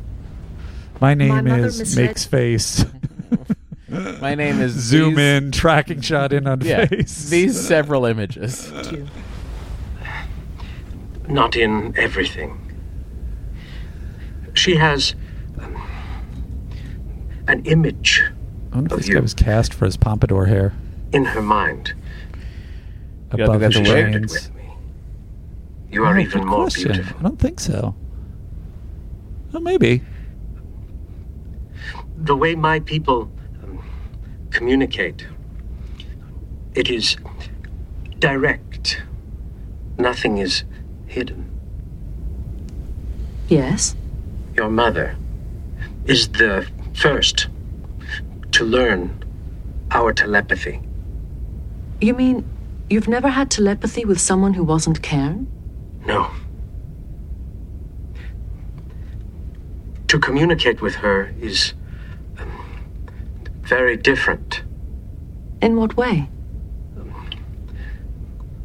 Always, there is a part of her that, um, a part of her that is dark. Dark? A part of her that um, cannot be seen. Do you understand? I'm not sure. Have you asked my mother about this? Um, she called it. Uh, a moment. Um, Really leaning on this. privacy. Of course. You said among the cairn, nothing is hidden. We value honesty, but we don't always share everything we're thinking and feeling. Ah. That's why she's experiencing eternal pain. Privacy? Well, I mean, look, I, I think that's a good explanation. Yeah, it was, this was a this was a well written miscommunication. Um, and uh, as far as the scenes go in the episode, uh, I liked that one. Yeah, I agree. And you know, I um I also like look the end the the the third the fifth act or sixth act of this episode uh hit me pretty hard. you know, now that I'm a dad, a parent, I see. Yes, now that I'm a parent, the the the just the emotional weight of what that because I was telling Andy earlier that Henry lost a tooth on the playground. I talked about this on Excellent Adventure, but like I was trying to catch him, Uh-huh. And like I think that I failed at catching him, and then he lost his tooth, and I felt so horrible, Right. about my failure as a parent. Right. Well, it was your fault. Uh, that's what it feels like to me, but others claim it wasn't. Dory has yet to come down on either side. Um, Very suspiciously. she was there, but whatever. Uh, I uh, so like that that guilt that I have that I'm now that I now carry around. and, Like every time he smiles, I see the missing tooth that I feel. I still I feel a little bad. Uh, sure, in like three and a half years when his adult teeth start coming in. Okay, great. Right. but like the idea of like this guilt that she feels for uh, the blaming of herself for the accidental drowning of her daughter. Yeah. I mean that that that's like an immense pain that she must like that to me I felt like those stakes for her blocking off that part of her life I thought that in and of itself was a sort of a very selfish way to think about it or treat it. But like I get the guilt. What do you mean? It's Why like the guilt? selfish? because you're just you're ignoring the existence of this person you loved. You know instead of reconciling with the fact that it was you know what she does at the end of the episode with Deanna she has completely blocked out her daughter Oh, I see. of 7 Well, years that's- just so she but so it would be easier on her do you know what I mean Oh, I that's see. selfish Interesting. Interesting. because like you got to assume like her husband was around uh, she died when deanna was like seven or something like that One has to assume that if humans had the manual ability to remove painful Well, that's what, incidents uh, that they s- Eternal Sunshine of the Spotless Mind. Yeah, yeah. That they would. I mean, I think humans basically do it, you know, uh, subconsciously anyway. Um, yeah but also it is a, it's a thing where like you know you don't really get to grow or become the person that you are without all of the experience you know for sure, for sure. what i It's better assume is to- the plot of eternal sunshine i've never watched it but Oh, it's really good. I assume Great. he erases things and then doesn't like what he becomes. He changes and he wants the memories back. also co-starring Kirsten Dunst. Boom! Full circle, everybody. anyway, so that that part of the episode uh, played well for me. But the way we get there, so close to the last episode, is pretty wild. Uh, what do you think of the scene where she comes in mad at uh, Mr. Riker? It seems like a weird. I guess she's she's now mad because all of her emotions are coming to the surface, but it's Maybe you just doesn't seem directly related to It's more than that. the stuff with the daughter. I'm so- sensing some very erratic emotions from her. Even the clothes she's wearing are unusual. They're so subdued. Maybe you just need to sit and talk with her for a minute. Commander, take your hands off her. Mrs. Troi. Don't you, Mrs. Troi, me. Mother. Why don't you leave her alone? If it weren't for you, she'd be married by now. That's enough. Now I am warning you. Stay away from my daughter. You're coming with me. It's probably also the subtext is it's like a dementia episode. I guess it's more about trauma than it is, but her her behavior is sort of so erratic that it seems more Mm. dementia-y. Uh, yeah, that's interesting. The uh, what was I going to say? The they never do they they don't ever. I wonder if they ever did make it to Betazed for the for the Betazoid wedding of Troi and Riker. Post Nemesis, you know what I mean? Nemesis, like part of the plot of Nemesis was they were hated, they were heading to Betazed Uh-huh. to have that the naked Betazed wedding. Okay. Uh, and then they get distracted by by this the the pots the whatever the fuck signal of B four. Yeah. and then you know they go through all this stuff, and then I wonder. My thought was like, is the wedding still on? is that wedding and like does Lwaxana finally like is Lwaxana finally like happy? She she happy. It's a good point. Yeah. you know, because she's not How at the long Earth wedding in Alaska. live? Maybe still be Uh, I don't know, but but but Majel Barrett was still alive when they Yeah, shot yeah, it. so you know, she'd so she the uh, same, theoretically the character would have been alive too. Yeah. Um. Anyway, Oh, I don't know what got into me. Oh, please tell Will how sorry I am. You're fine, but your psilosynine levels are a little low. So what? Hmm? It's a neurotransmitter involved in telepathy. Oh. It's been depleted by your work with the cairn. You're going to have to try to avoid telepathic communication for a while. I can't. Why? Oh, we only have three days left, and, uh, oh, the Cairn have so much to learn. Lwaxana, I'm sorry, but you're going to have to take some time and rest. Maybe I can help with the cairn. No, you're only half betazoid, dear. And you have no experience with their form of telepathy. Then I won't use telepathy. We'll work verbally. I suppose we could do that. And if they don't understand something, I'll explain it to them telepathically. No, you'll work verbally too. The point is for you to get some rest, Mother.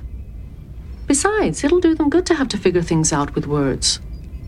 Oh, this is a this is a fun quote from Jeri Taylor. There was a great reluctance to do this episode and Phantasms back to back. Oh, there you go.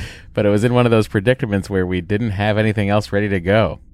Dark Page had been around for a long, long time and had undergone many permutations. Hilary Bader had pitched this story and it just never seemed to work. It started as a Dr. Crusher story and then went through every possible combination of people on the Enterprise. It wasn't until we hit upon Troi and Mrs. Troi that it really seemed to work. And when it was a long Did it? time before we could figure out what the secret was that was hurting Mrs. Troi. Uh, interesting.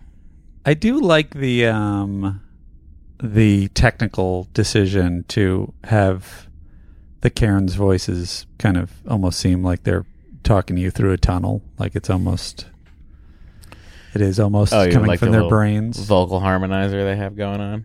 Yeah, I like that. René Echevarria, who gave an uncredited polish to the episode's script, noted the difficulty in finding a dark enough secret that after seven years wouldn't portray Lwaxana too unsympathetically.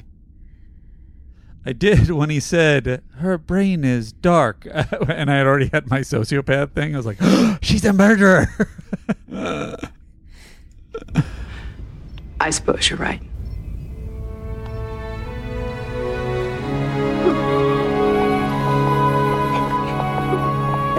This is the ship's arboretum. Arbor means tree. Very good, Hedril. This is I'm where gonna people be in come interview to with a relax, vampire. enjoy themselves in a natural setting. Or was already in it. I don't know. Flowers Question. of all hue, and without thorn the rose. I'm curious. I'm pretty sure. it's sure an that old was Earth after. poem by John Milton. This this is like a wild thing for her to jump into with the people who haven't had the spoken language for very long. It's true. She jumps into a poem about roses from John Milton. and then really good point. conceptually you're like, oh well, he often, you know, heaven and hell uh forget it. Just it's like a wild thing. It's a I don't know. I don't know what she's trying to get at here. Is she trying to woo him with with poetry? I don't know. She's throwing Please. everything at the wall. Yeah, this was before. This was before. So I think it was probably this was instrumental in her getting interview with the vampire. Had to be. Yeah, You see how she handled the big brain? yeah. Th- that that girl can handle a big brain. Probably, she probably can a lot definitely of, handle probably, a vampire. Probably a lot of blood in that big brain. Yeah.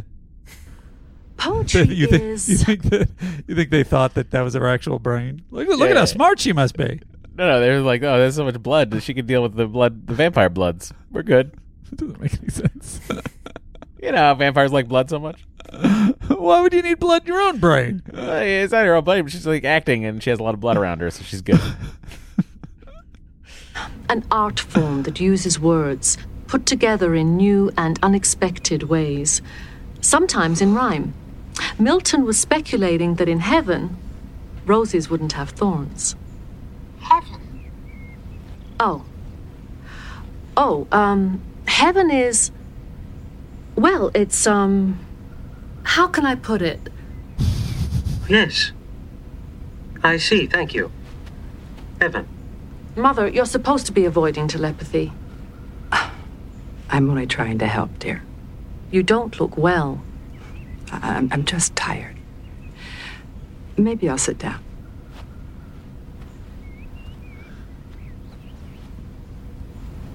Don't worry, she'll be fine. This is something I think you'll find interesting. As long as no one falls in the water. tree. The plant secretes a resin which is collected within the blossom. By the time the bloom has faded, the resin has hardened into a rare and beautiful gem.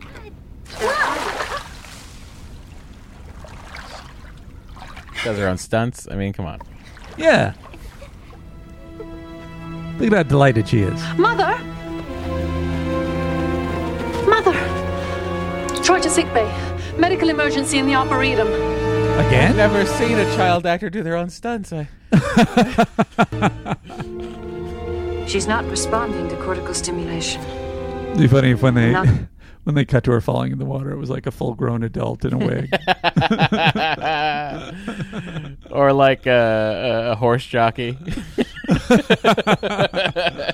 Oh no, the water. Cut. You're not supposed to say anything. oh, sorry. I was just trying to All right, trying Jimmy. to play it real. you Jimmy, know. just just Okay. straighten your wig. Okay. You sure you don't want me to shave for this one? I was trying to play it real. okay. Communicated with Maques telepathically just before she fell. Might there be some side effects of I don't know why the idea of a jockey being a stunt double for a child is very funny, and then his voice is very funny, and he's saying dumb things. We're unaware. That's why we keep doing the show, everybody. It's a possibility. I think it's time that you and I had a talk with Makeweez. Maqueeze. Maqueeze. Make wheeze. Maqueeze.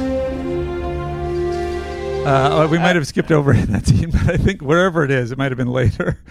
They're like, well, we should, you know, what? I'll try and talk to my mother or whatever. And Beverly's like, I feel like I can fix it.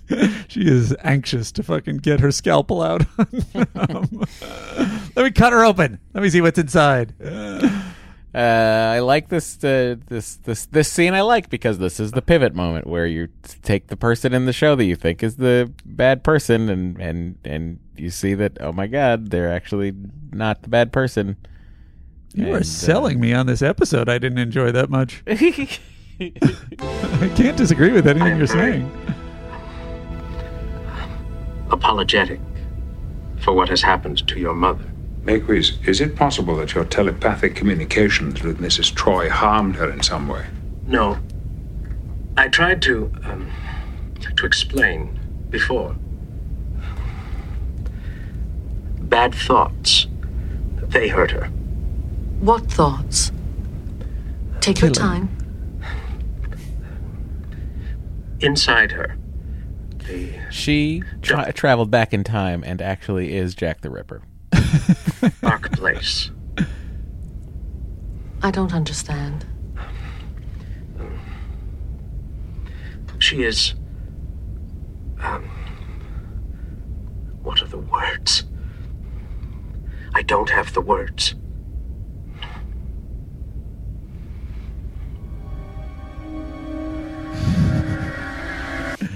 this, Have you this ever part, seen? You're kind of like, oh, this is bold for this bad guy to be bad, so bad in front of Picard. it's true. Yeah, this guy's really Devanani rolling it up. Um, did you uh, did you ever see uh, Space Raiders? it's a terrible Star Wars knockoff, maybe Battlestar Galactica knockoff, maybe even a. Secunda's claim to fame. Uh, Come to think of it, I think. let, let me see. I think the guy in Space Raiders that I'm thinking of even kind of looks like Makeweez. Let this is exactly the type of thing that this segment was designed for. This fucking weird thing from the 70s that only Andy watched repeatedly as a kid. That guy also had kind of a uh, uh, he had a, an all exposed brain. Um, but I think it might have been a Roger Corman thing. Ooh, Okay. the the ship even kind of looks almost like an Enterprise knockoff, and it's just a terrible, you know, rogues in space kind of thing. But there's a there's a second in command who I think is supposed to be kind of a Spock knockoff. That's uh, an alien, and he's got Come on, telepathy- Andy. It's a Spock off.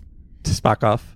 Uh, tune into our Spock off and Spocktober, um, who's uh, who has telepathic abilities, and every time he would read someone's mind or try and control them, whatever, they would do exactly this shot that they're doing, where they would track in on him, and he would make an, a raised eyebrow look toward the camera, and, and they do the same thing every time they they they they do this thing with with uh, Makeweez or anybody else.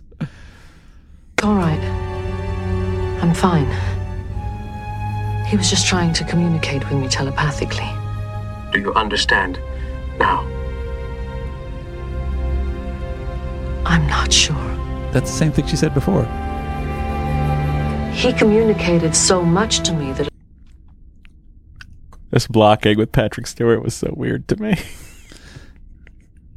At him sitting and looking right at her. jumble and- of images. Yeah, just Oh, like yeah. and also like the way he has his Is arm. his arm floating? But he's got his. It's he's- above the He's uh, hinting arm- his fingers. It's above the chair. You know, he's resting Yeah. comfortably on the chair, but also like yes, it's a lot of weird. I don't know. Been able to sort any of it out? I think so. During his telepathic contact with is my mother. I wonder if it doesn't sensed turn. what he no, they What must a- turn, right? What if I stood like this? Uh, if I sit here, Makes me kind of casual, you know. I'm Oh, engaging also, casually in the conversation. we don't have to get my coverage from both sides. I can just turn my head. See, was a dark place. He tried to tell me about it before in my office, and I misunderstood. I thought he was talking about thoughts my mother was keeping private. But what he meant was that there was something happening in her metaconscious mind. Metaconscious? It's part of the Betazoid psyche. It's a kind of you should know this. You're the doctor on board the Enterprise. filtering mechanism that protects us from psychic trauma. Is Maques suggesting that your mother's metaconscious has been somehow damaged? He feels that whatever is wrong with her is centered there. If he's right, it may mean that she suffered some kind of trauma that her metaconscious just can't tolerate. Inception. Has your mother mentioned anything that happened to her lately? Something that might have been traumatic for her? No, nothing. Maques could be wrong about this. There's still a chance that a subneural scan might be able to pinpoint a physiological cause for your mother's condition. Let me get my Something hands that I on might her. Be able to treat. the results won't be in until morning. It. I find it so crazy that anything on the Enterprise, especially a medical scan, would not be ready till the morning. It is funny. we had to send a- it out to the lab, so uh, on deck seven. But you know, eh, that turbo lift is very wonky. Maybe we should all try and get some rest. I'd like to stay here with her. And this is very sweet that she stayed. Oh wait, go. I think it's in that moment. Right after that, there's a weird Something thing with I might be Picard looking at. Beverly. She nods yes to Picard, then Picard nods until yes, and he looks like a child being Maybe coached. should I think try it's and here. get some rest. I'd like to stay here with her. I'm going to try and contact her telepathically. Huh? huh? All right. Can can she do that, Beverly? it does look like Beverly. Can you do that? it's such a weird shot of Picard looking at Beverly. Can is that is that okay? You think? Is that a thing she can do? Back to me. Please.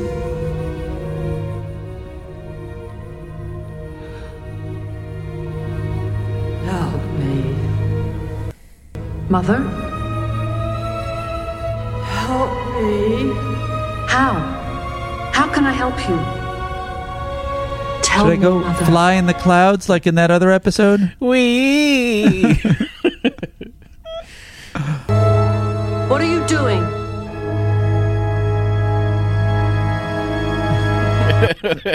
Nothing. I'm not the bad guy. This, I, I swear to God, this week I'm not the bad guy. Oh. I know I look creepy like the others, but I promise. I know I snuck into the dark of sick bay when I probably could have just done it from outside in the hallway with my big brain. Looking for ten forward. I'm sorry. What is the word? Food. I'm waiting on results. I had a medical scan two days ago. It was. She was. You, Deanna. Maybe you. Yes? You must.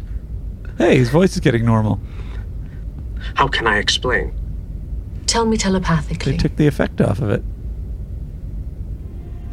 See the shot. with the sound, too. That's the Funny. telepathy sound, everyone.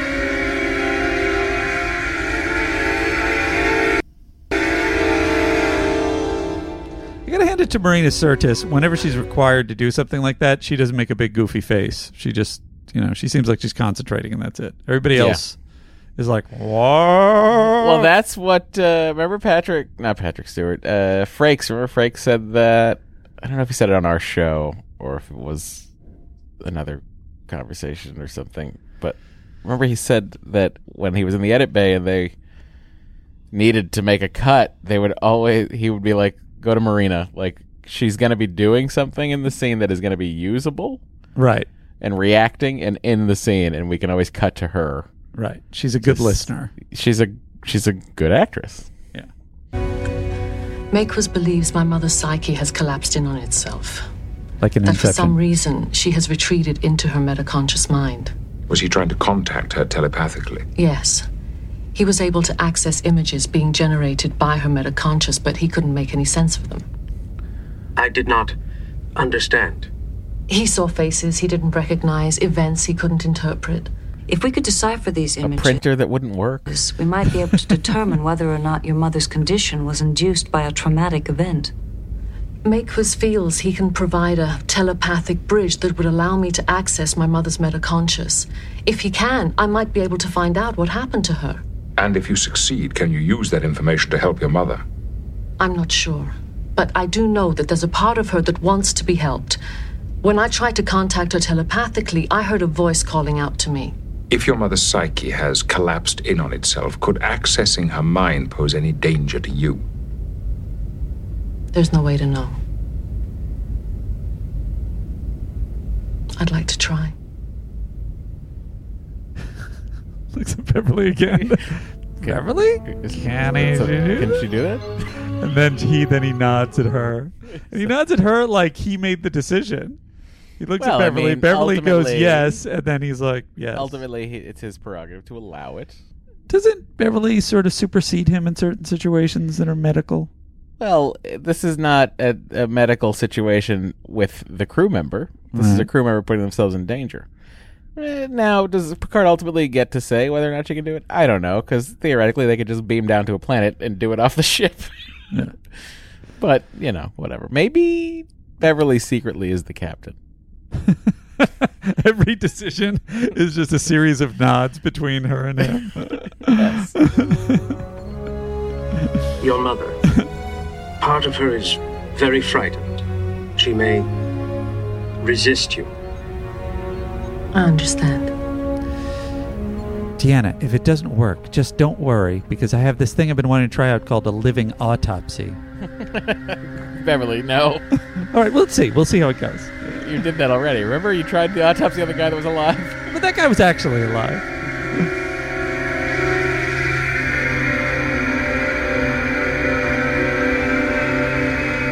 Telepathy sound. Telepathy sound. I mean, tracking you should- shots. Tracking shots. And then, well, and then it's pretty wild too to end up in the situation where we're tr- where we've We're right now back in essentially entered someone's dream, right? So it's like Yeah. literally the same thing as the previous week. Same shots, same wide angle tracking shots, following the person walking down the corridors. Uh, but Geordi's not there, which is a bummer. It would be great if Geordi was there doing the same things he did in Data's dream. Deanna, Dr. Crusher has become concerned that your paracortical readings have become erratic. Are you talking to me from sickbay? Yes, I want you to sever your connection to your mother. Why I would you say ask me? this did influence Chris Nolan. I'm sure that he's a Star Trek fan.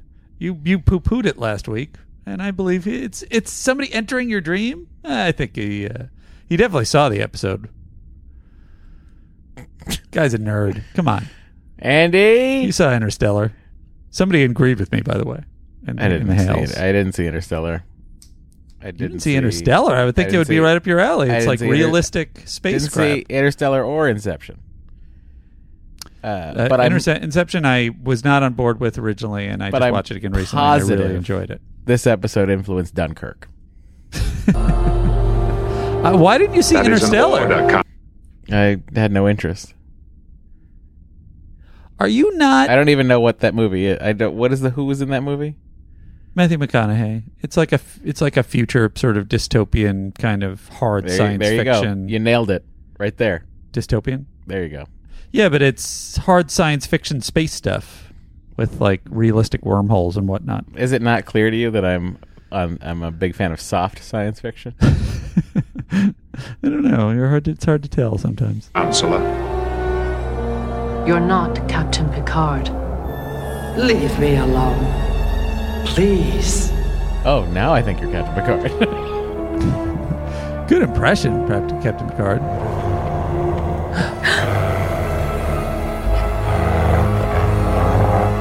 By the way, this this wolf dog does not at all really look that menacing. No. Looks like he's just having a great time running through the corridors of the ship. It's real cool. Wee! Treats, treats, treats! Treats, treats, treats! I wish I could have a wolf. I wish I could own a wolf that really looks like a wolf. Uh, I uh, then another scene I liked right here. Uh, this this this meeting her father, or this version of her father, the the version of her father that her mother remembers. The non-Russian version of her father. Yes. Look at you. You've become a beautiful woman. I wish they had made him British though. Giving giving him some accent. Yeah, so that just it so it made- explained Yeah. something. Yeah. Yeah. Which would have been an easy choice. Don't do this. Yes. I remember Sirtis sorry. being in in interviews being irritated by this. She thought she was doing an accent. I thought I think because they told her to. Yeah. And then And then Majel Barrett showed up and just was like, and she's like, "Oh, I guess it was my father." And then she saw her father's like, "I guess it was nobody. I guess I just have a weird accent that is never explained now." Ray, I had to go away when you were so little.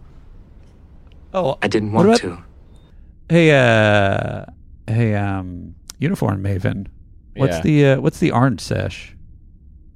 that is uh, I think I've seen that one before. That's Sulu, Sulu, and um, Sulu and Chekov wear that color. Hmm. What, it, you know, because they flipped the division colors at some point. That is the. They're not command. That's command gold, I believe. Oh, I don't, captains, captains get white, Oh, I see. Gotcha. which is why Spock and Kirk have white, and McCoy's is uh, blue. Gotcha.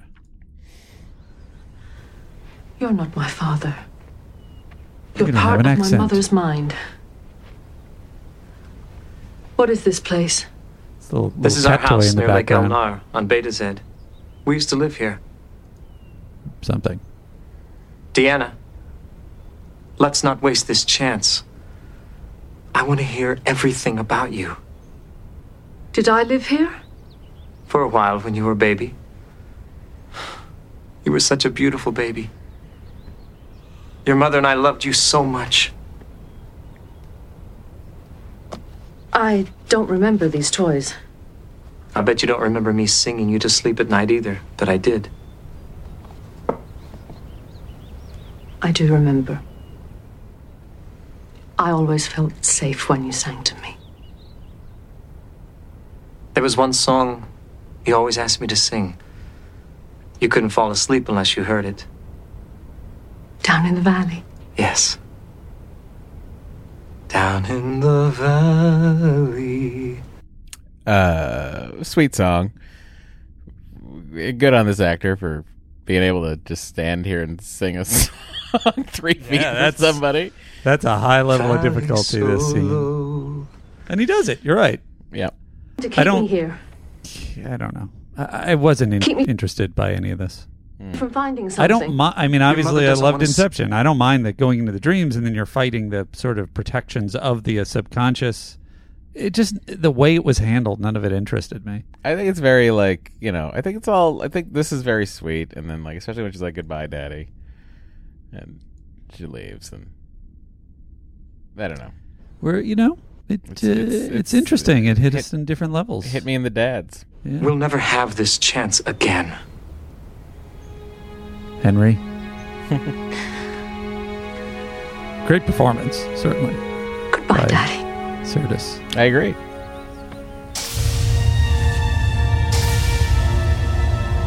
Just kind of moping out in the hallway now.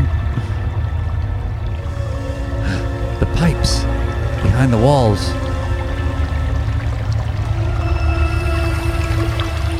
Something going on with the plumbing. I like how everywhere is supposed to be somewhere on Betazed but it's all It's uh, true, yeah. it's all the enterprise I wanted to talk to you about something.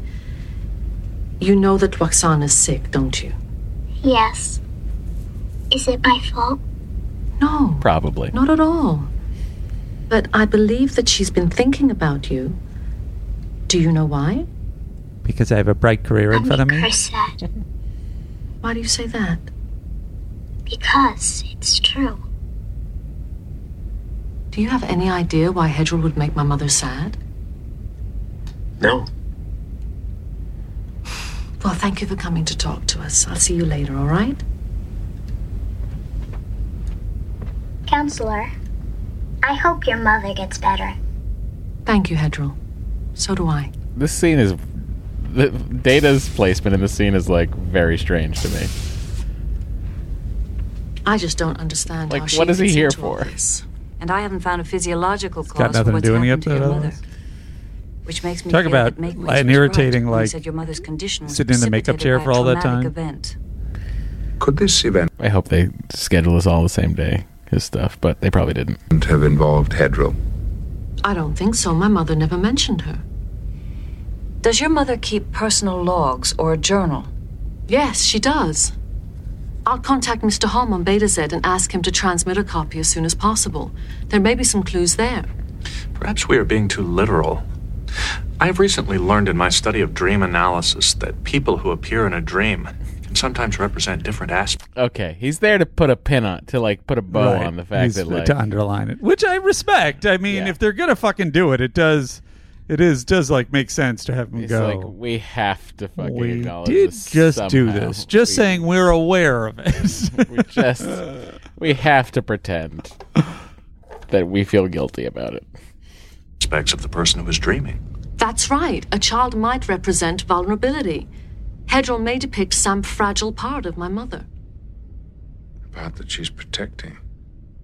Kirsten You Dunst is also everything makes a perfect Village of the Damned kind of kid. That's why she was so uh, like right for Interview with the Vampire because she's just this like bright blue eyed kind of like you know angelic looking child, but that seems like it has she has some level of menace behind there. Uh, and you know the way she uh, leaves Peter Parker. It's just it's too That's much. true. Yeah. Dr. Crusher feels that your mother's condition is worsening. Her neural foundations are getting weaker. She wants to perform a living autopsy. You had the luck here? No, nothing. I've gone through all her belongings. I've read her journal for the last five years. Incredibly intrusive. And manner. other than the fact that I'm not married yet, nothing bad seems to have happened to her. Is your father? Yes. I think so. He had a kind face. I remember when he died, my mother had to go through all his things and pack them away. I was seven. I remember thinking how mad he'd be when he came home and saw what she'd done. I didn't understand he wasn't coming back. Deanna, your mother might still come out of this. If we can't figure out what's wrong with her, Captain, I don't think she will. I do gotta hand it to her. This is a fucking But great piece of I acting, and it's a to and it's pretty well written scene. It's a nice little detail. I've talked with Mr. Homn, who's known her for years. Deanna's past. I've checked her medical records. I've made inquiries to the government on Betazed. I've con- I think if this episode came in the middle of season five, I'd feel very differently about it. I agree with you. Uh, here's a thought. Um, it's been established that Lwaxana is irritated when she and Deanna use their voices to communicate as opposed to with telepathy. So that makes me think that on Betazed, most people are communicating with telepathy. Um, that being said, do the Beta Betazoids have communications equipment that allow them to communicate through telepathy? What? Like a phone Over- that works for telepathy? Yeah, like a communicator that works over telepathy I as don't opposed think to they voices. need it because of the um. They have they have a spoken language anyway. Yeah. It just seems like they're annoyed when they have to speak. No, it seems like the Deanna. one person is annoyed. Oh, you don't think she's representative? No. Oh, I mean, remember how happy what's his face was when he found Tin Man? Although th- he was happy because it was finally quiet, but he was also like a super telepath. right. I don't know. contacted her closest friends. If she's been through some kind of psychic trauma, It's wild that no one, none of her closest friends, and Mr. Homn don't bring this daughter up. It's true. Now, maybe there's like some sort of sworn to never talk about this daughter thing, but like she when, might. The, the daughter might predate Mr. Homn. yeah, but like her closest friends. I mean, I don't know. Well, I don't know. It feels like she locked it away and never brought it up. But also, so- Mr. Homn's saved the photograph, so he. oh, that's a really good point. He did know about it. Yeah. So why isn't he telling fucking? Exactly. That's real weird. Mr. That's Homn's a cagey question. bastard. Mr. Homn is a cagey bastard. He's a cagey giant. But there's just no evidence of it. You say that you reviewed her journals for the past five years. Maybe we should go further back. That's a lot to review. My mother's kept a journal since before she was married. Let's start at the beginning. That seems inappropriate. I'll start First time- reading, or we could just give this to Data, and he'll be done in a second. There seems to be stardate 30620.1. That's the year they were married. Huh, that's odd. It's a lot of There's sexual detail gap. in here. It starts about a year after the wedding. If I'm not mistaken, it ends a few months after your birth. My mother's so diligent about her journal. Why would she have stopped making entries for so long? She didn't. The files were deleted by your mother almost 30 years ago. I know this somehow. I don't understand any of this. Captain, I have to go back inside my mother's mind. Classic It's line. only- I mean, such a cliche. How do you deliver that?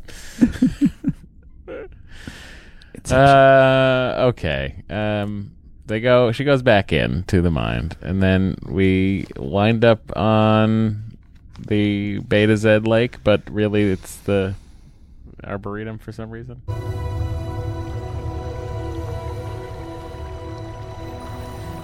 My sister drowned in this very shallow pool in the arboretum. Only takes two inches of water, pal. You gotta watch these kids like a hawk.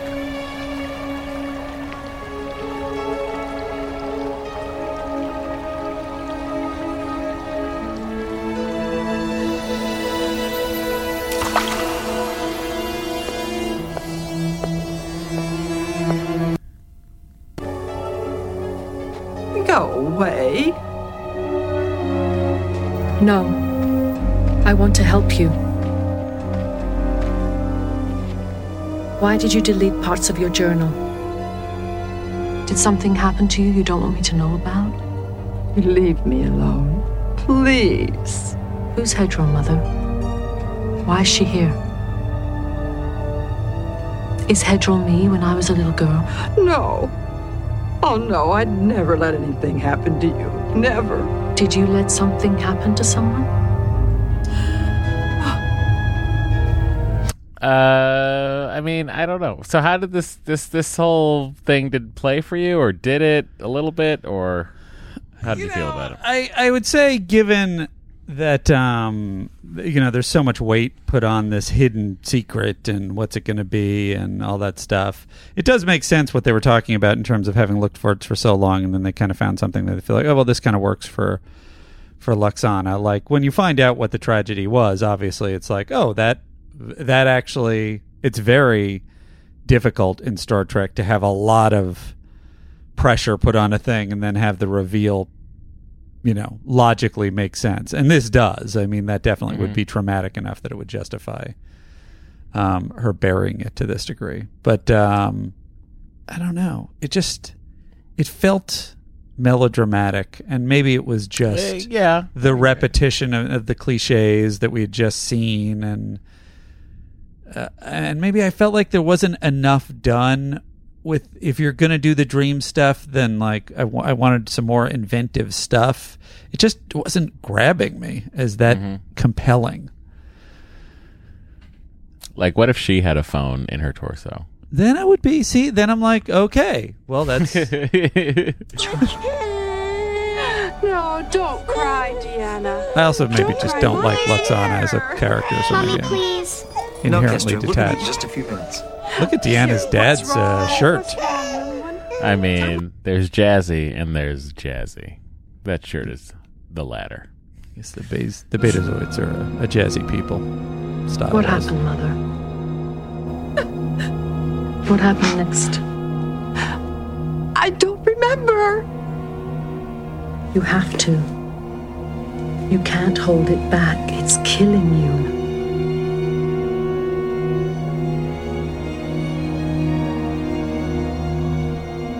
Got away.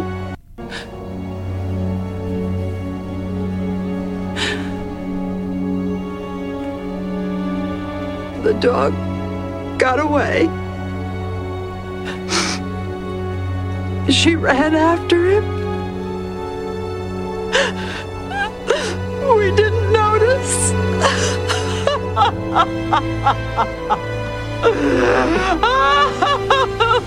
Why?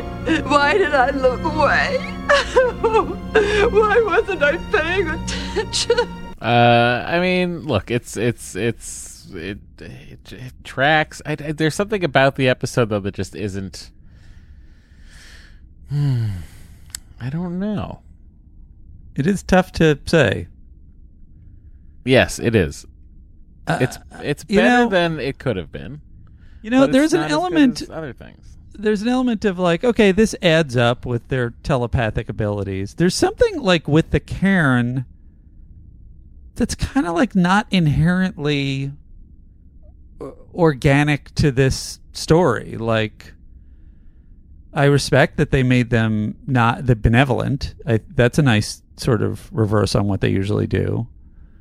But it's kind of like, all right, they sort of prod her into sort of facing this part of herself, but I don't know. It just doesn't feel like it's a real deep exploration in an interesting way. It doesn't feel like they're extrapolating anything about telepathy or about delving into these sides of yourselves. Um, even the sort of area that they kind of like that that there is this place in in betazoids that they can kind of just bury stuff consciously is sort of interesting. Um, but I don't know. They just don't. Doesn't feel like they do that much that's interesting with it. Um, yeah, I mean, and but like it's emotionally sound, though. I agree with. Yeah, and I think that like uh, I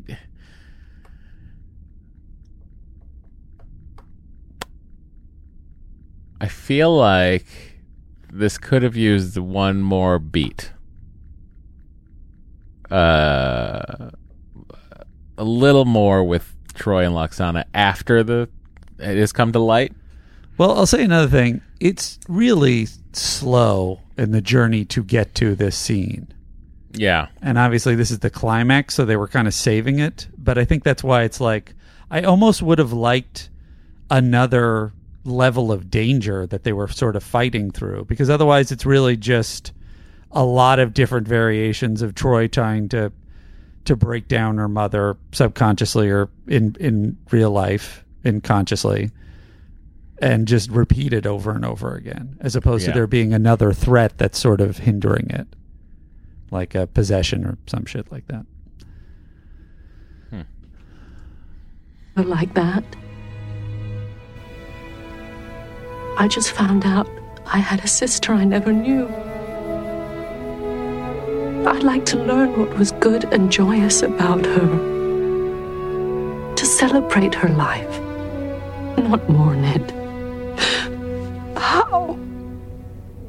How can I do that? Esther was here a few moments ago. Talk to her. No.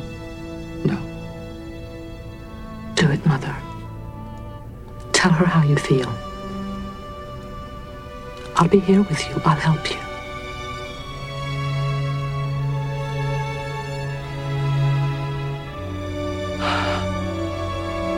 It was nice to see another side of Lwaxana, I guess. Kestra. Oh, Kestra.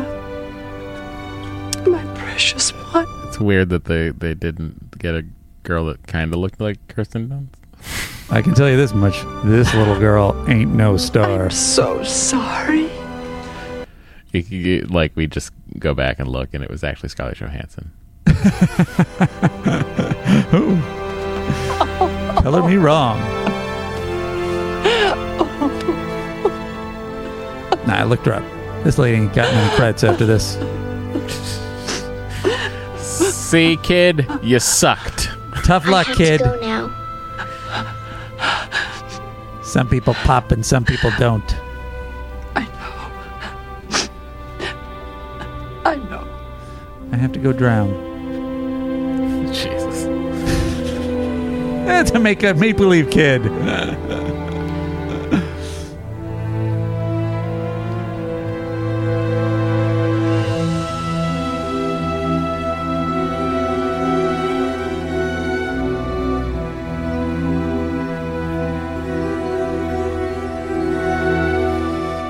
ask you thematically. She says, Yes. "I want to learn what was joyous about her to celebrate her life." Um, which is interesting. I guess I respect that. And she says to not mourn her. But isn't the way that Lwaxana gets past this and the way that we all get past trauma is to basically sort of face it and not deny our mourning? Yes. So it's interesting that Deanna almost seems to be saying, like, I don't want to spend all the time on these negative feelings. I want to only fi- fix, you know, focus on what was good about her. And it's like, well, well, I think that Deanna, you know, she's doing it her way, but I think that uh, this this I think the darkness of it, she's dealt like that. The trauma of it was such a part of Lwaxana apparently for so many years, and like that, I feel like that the loss and the hurt, I think, was dealt with. Right. But I think that Deanna's point is, you know, along the lines of like, no one's gone if you remember them. right. Um, She was like erasing her memory. yeah, and I also like, you know, it, it works very well for the story in the sense of Deanna being also the ship's counselor. Uh, This is, yeah, this is one of the few times they really grief. show her delving in and fixing someone. yeah, this, someone- you know, frankly, her ability to go into people's psyches should have been part of her powers all along. No, you need Maques there. Can't do it without Maques. I think that that would have been a good escalation of Spock's um, Mind mind, meld. Is that the Betazoids have the ability to actually enter your your your your psyche, your brain? I think that would be a violation. Well, I mean, you would have to have them agree, but Mm, well, sometimes there's things you don't want your shrink to see. I know. Don't I know it?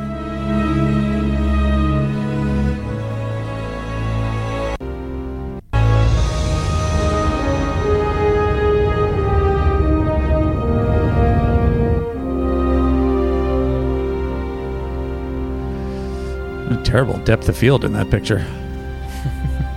Mr. Homn took it. He's so tall. I remember the day I took this. Wanted to shoot this Mr. with a Homn short said he saved it in case someday you wanted to remember her. focal length.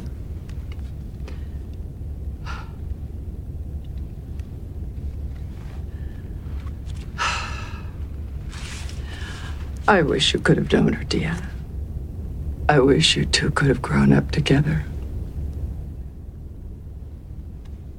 Tell me about her. I want to know everything.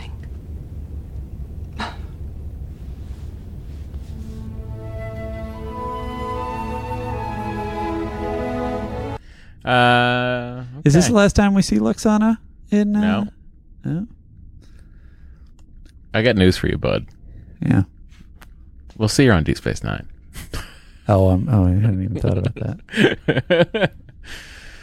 Uh, okay. So that said, let's do the. Uh, let's give it out, shall we? Let's give it.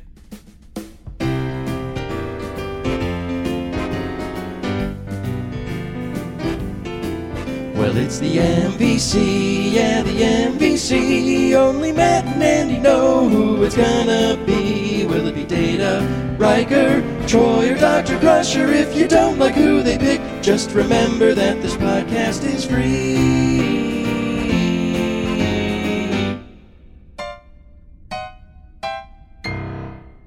Uh, okay, so most valuable crew member of this is Maques, but he's not on the crew. Right. Uh, so it's Picard. Deanna, Deanna Picard does discover the um, the missing journals that were deleted. She would have just sat there, not even figuring it out. He would have re-entered her mother's mind. She would have done that anyway. Uh-huh. You could say it's Beverly Crusher for taking so long with those test results. Leaving the opportunity. and ultimately Data to uh, bring up his prior experience with dreams. Yes. Or um, Riker for pointing out when Deanna was entering the room. so ultimately, I think it's Deanna Troi, everybody. Yes, indeed. That is it. Uh, therapist extraordinaire. Counselor extraordinaire, I should say. Now that we've done that, we have a difficult question to answer. How many Andys does this episode get?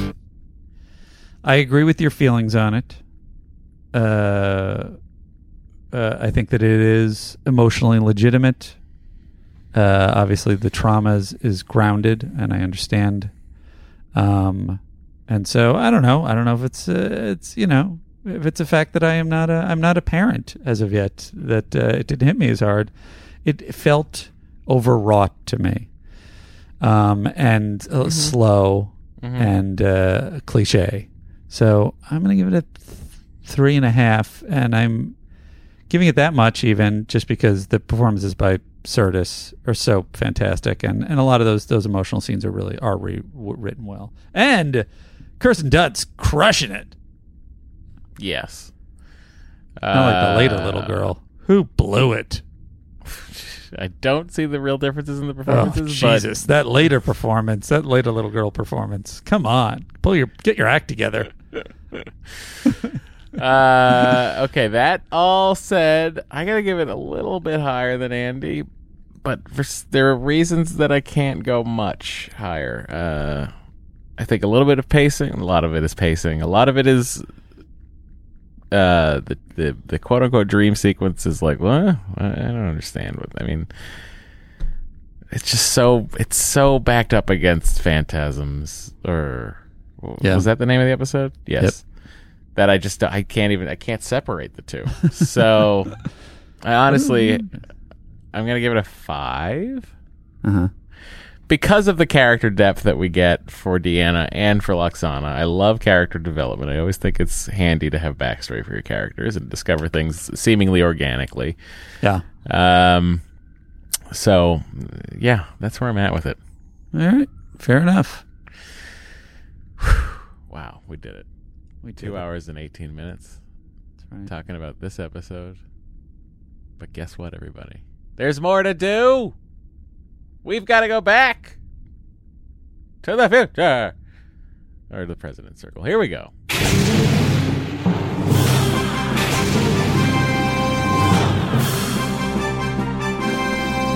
United Federation of Planets President Circle. Ah, yes, here we are in the president's circle. What's the hollow DJ doing? Oh.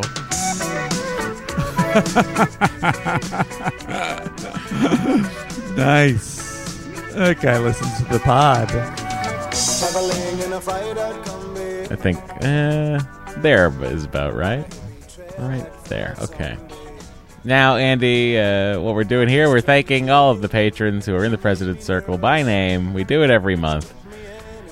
Uh, this month is no different. And this month we have a lot of names to read because we've got a lot of people out there who are very kind and want more of the show, which we appreciate. Or maybe they don't want more of the show. They just want us to keep making this one. uh, It's a mixture. if you can't tell, I'm delaying a little bit because I forgot where I put the uh, chart, but I just found Uh, it. do you want, why don't I start the first page? Well, go ahead. Thank you to Elizabeth Anastasi, to Chris Gomez, to Phoenix Cage, Is that a made Cool up name? name. Phoenix Cage. Sound like a an Immortal Kombat character. That's a cool Callista Sutphin. That's also a great name. Thank you to Anthony Thomas Anderson, Daniel Rutledge, Rocky, Lauren Deed, uh, Bootsy Frost, Mike V, Red Shirt Punk, to Teresa Teeny, uh, Michael oh, Andy, did Duncan. this not? Uh, this didn't open in a uh, PDF for you, huh? Mm, I just clicked on the thing and dropped Yeah, it. which is it's not a PDF, so there's no page breaks. So why don't we do 25 names apiece? Oh, there's page breaks in mine. Oh, I don't have page breaks. Oh my god, I gave you the file. Oh, I see. I put both in there, the PDF and the regular one. Continue. All right. Um, sorry, Michael Parks Duncan, Ben Schultz, uh, Lieutenant Aaron, Lieutenant Trent Rao, another great name. Tobias, Tobias Hughes Brown. Thank you to Tom, no longer in Canada. Congratulations, Tom. Uh, thank you to Kevin Quinn, to Lieutenant Jared Matthews, Britt Harrington, to Lieutenant Tom Zera, a guy who knows what a block zone is. Kathy Wagner, JB, Carter Parent, Lee Dickerson, Tim King, Dan Cannon, Cody Shawver. Oh, your voice is fading. I'm going to take over for you. Britt Aliperti, James Galbraith, Drew Taylor, Neil McCann, Stephen Mithrinder, Mithrindir. Ben Sawtell, Phil Roll Akrit Johnson, Real Goodall. That's a good name too. Raoul Goodall. Jessica Wright, SDF Prowler, Ben Miller, Thomas Evans, Nicholas Lindner, Daniel Duval, Sean Bauman, John Eckley, Kevin Helm, and Ephraim. Thank you. Morgan and Les on the Ocean, John Poindexter, Lieutenant Jeremy, Lieutenant Jeffrey Jacks, Timk, Micho, and Miriam at Quarks. Quark is Latinum Gold pressed. uh, Robert Mashburn, B. Matt, Susan Wilson, Evan Smith, Darren George, Philip Lately, Ellie Merritt, Michael Murphy, Andrew D. Meyer, uh, William Noel. Thank you to Monsieur Hops, uh, Kevin Smith. I am Wes, and I will never shut up. Good for you, Wes. Elliot Kingdon, David Chaffetz, Rich Christensen, Kristen Bracken, Rachel Kelly, Steve Hackett, Steph Hackett, Rachel Waltmeyer, Moreland, Lieutenant Jarleth McGrath, Gradb. Tough one. 10 forward Gamma Shift Manager. 10, go- 10 forward Gamma Shift Shift Manager. Thomas Bowater. Jacob Parikh. Candace Holman Arnone. A high level of difficulties on these this month. William Black. Lieutenant Ian Clark. Lieutenant Jennifer Coffenbarger.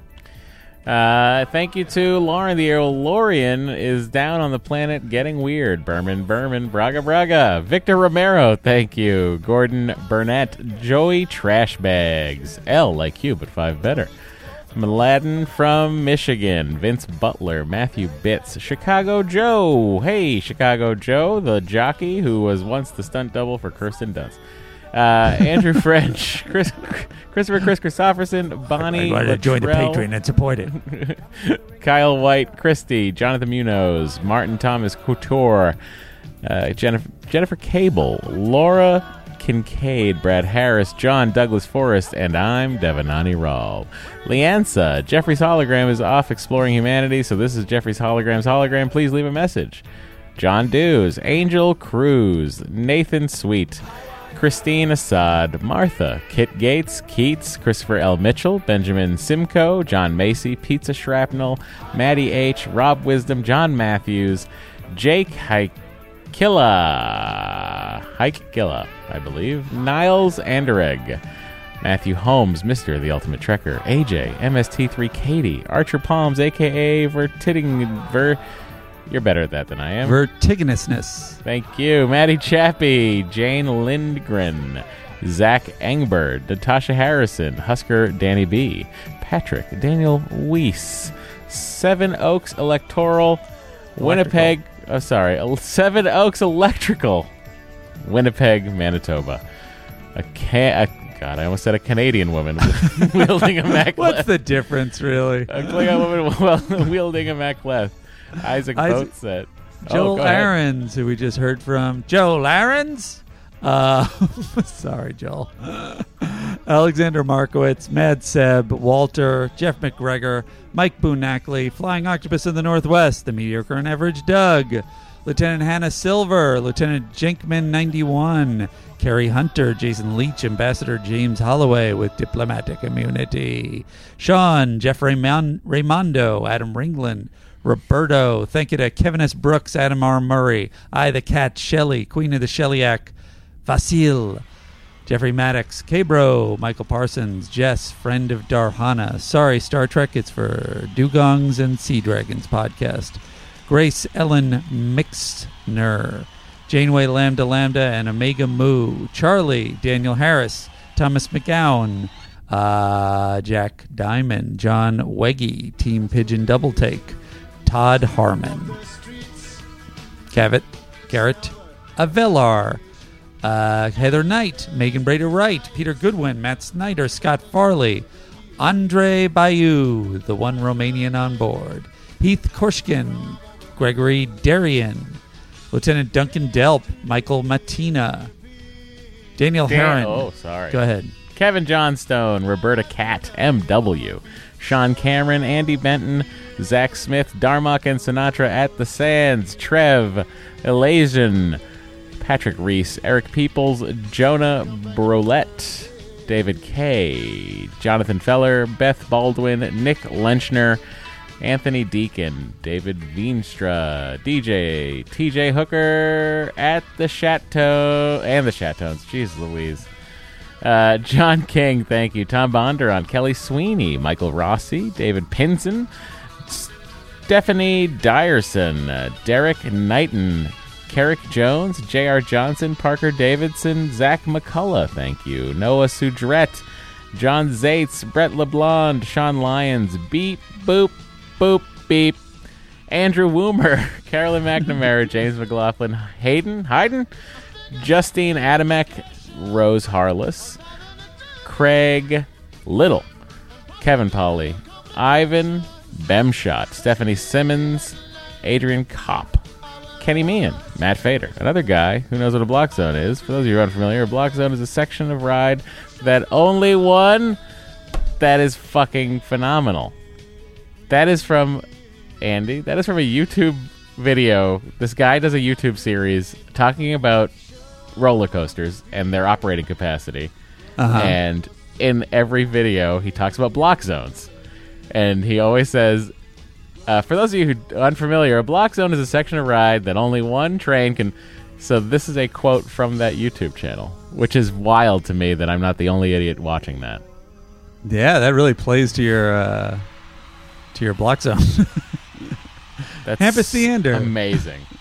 Trevor Kozdrowski, Sam Pass, James Mainero, Chris Yates, Paul Magnus Calabro, Kobayashi Shimaru, Shimaru, Kobayashi Shimaru, Debbie Lemon, Marcus Siri, Patrick, Steve Hess, Bob Blair, K- Catherine Gartner, Lieutenant David, Lieutenant Michael Collins. Thank you to Matthew M. Columbus, Nelson Hellwig, Joe Lenzin, Sante Mastriana, Jeff Karamaza, Amy Gibbs, Chuck Credo, Laura Palma Blandford, Philip Hanshai, James Tuttle, Candy Lineup, Michael Schade, Brian Strometz, Mark Bruger, Corey Culbert, Jiminy Jillikers, Feldy Bump, Bill and Ted Minute, Cedrin, Cedrin Law, Ed Mundy. Thank you to Miguel A. Moretta. You're recording your own separate podcast over there? I'm looking Mike- for this. Uh, like, I don't know what you're Looking for a channel it deep is. cut. For Uh, uh, no. Men at Work deep. Oh, you're looking for the thing. Mikey Hang on, Melton. hang on, I think I found Let's it. go through all the areas where the ride is known to valley. One of the most common locations is the mid-course brake run inside the mountain, also known as Brake 4. The mid-course brake run is following a triple up and section of curved and zigzag track. If the train isn't riding fast enough into the brake run, it will not stop far enough forward to trigger a proximity switch. This proximity switch is what allows the brake to open once the train is stopped. This is El Toro Ryan. Uh, I think this is this this This has to be the. Oh yes, this is it. This is definitely the channel. My village lies in the shadow. That's so wild that other this, the guy has eighty two thousand subscribers on YouTube. Like it's wild to me that people who are listening to this podcast also watch this obscure YouTube channel. It seems like there would be a crossover. It's so funny to me. Andy, I'm sorry. What name did you leave off with? Uh, you can start at Jim Callanan or Patty rather. I Grant could- McGuire. I could, sure, if I could find it. Daniel Permit, Adam Sullins, Nick G, Molly Murphy White, Beth Clark, Julia. Julie O, The Great and Terrible Lizak, Jeffrey Barker, Adrian Bing Clark, Josh Moore, Roberto, Gwethlyn Williams, Christopher Montoya, John G, Cedric Clark, Nurse Ogawa's fifth line. Cue the music. Do I have it? There's a good chance I don't, but there's also a chance that I do. And I'm looking, and if I don't find it, count to five, everybody. Maureen Troy, Lucas Swain, Jay from ScienceDivision.com, The Triple People, Sarah Friedman, Rob, thank you to Michelle Fairbanks, thank you to Delphi Blues, thank you to Elizabeth Story, David Fiola, Richard Phillips, Todd Meyer, Iksha, Lieutenant Andrew McClure, Lieutenant JJ, and Lieutenant Jess at Tanagra, the Pizza Good, Lieutenant Thomas, Jonathan Meisner, uh, Dylan Ekmalian, Jeff Weiner, um, Judge 349, Can't nine, it. Denise. Kupferschmidt, Noah Smith, Andy the astro- astrophysicist. My consulting fee is seventeen oh one. Wait, Darren you skipped Gleaton. A I bunch know, of I, names. I thought one of the names was. Oh uh, no, it was not. I know. So I then I went forward. I'm up to. Oh, you Andy. confused me. Dylan Ekmalian. No, no, we read that. You're down to Oh, Darren no. Gleaton, Edward Andre Acevedo, Mark Rodinius. I don't know what's happening. Steve These names are Thomas, killing me Daniel right now. St. Louis, Melody, the one in Australia, Kieran O'Sullivan. Sorry, that's that's men at, men at work. Great. Oh, you are so sweet. Ryan Hecht, Jerry Brown. Can we from Australia? They're from Australia. Did you know that? Yeah, I had heard that.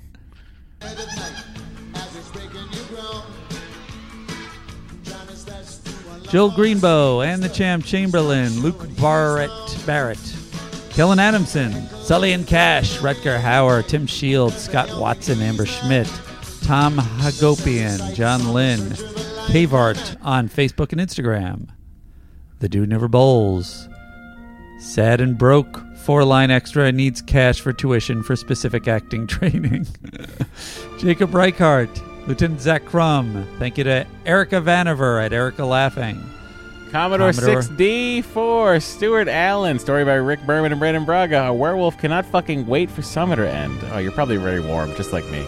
David Landau, Joe Moore, Tim Collins, Thomas Nettleton, Glenn Wakely, and Brian Rowinkle. Thank you all very, very much. I'm going to turn that first contact theme down a little bit.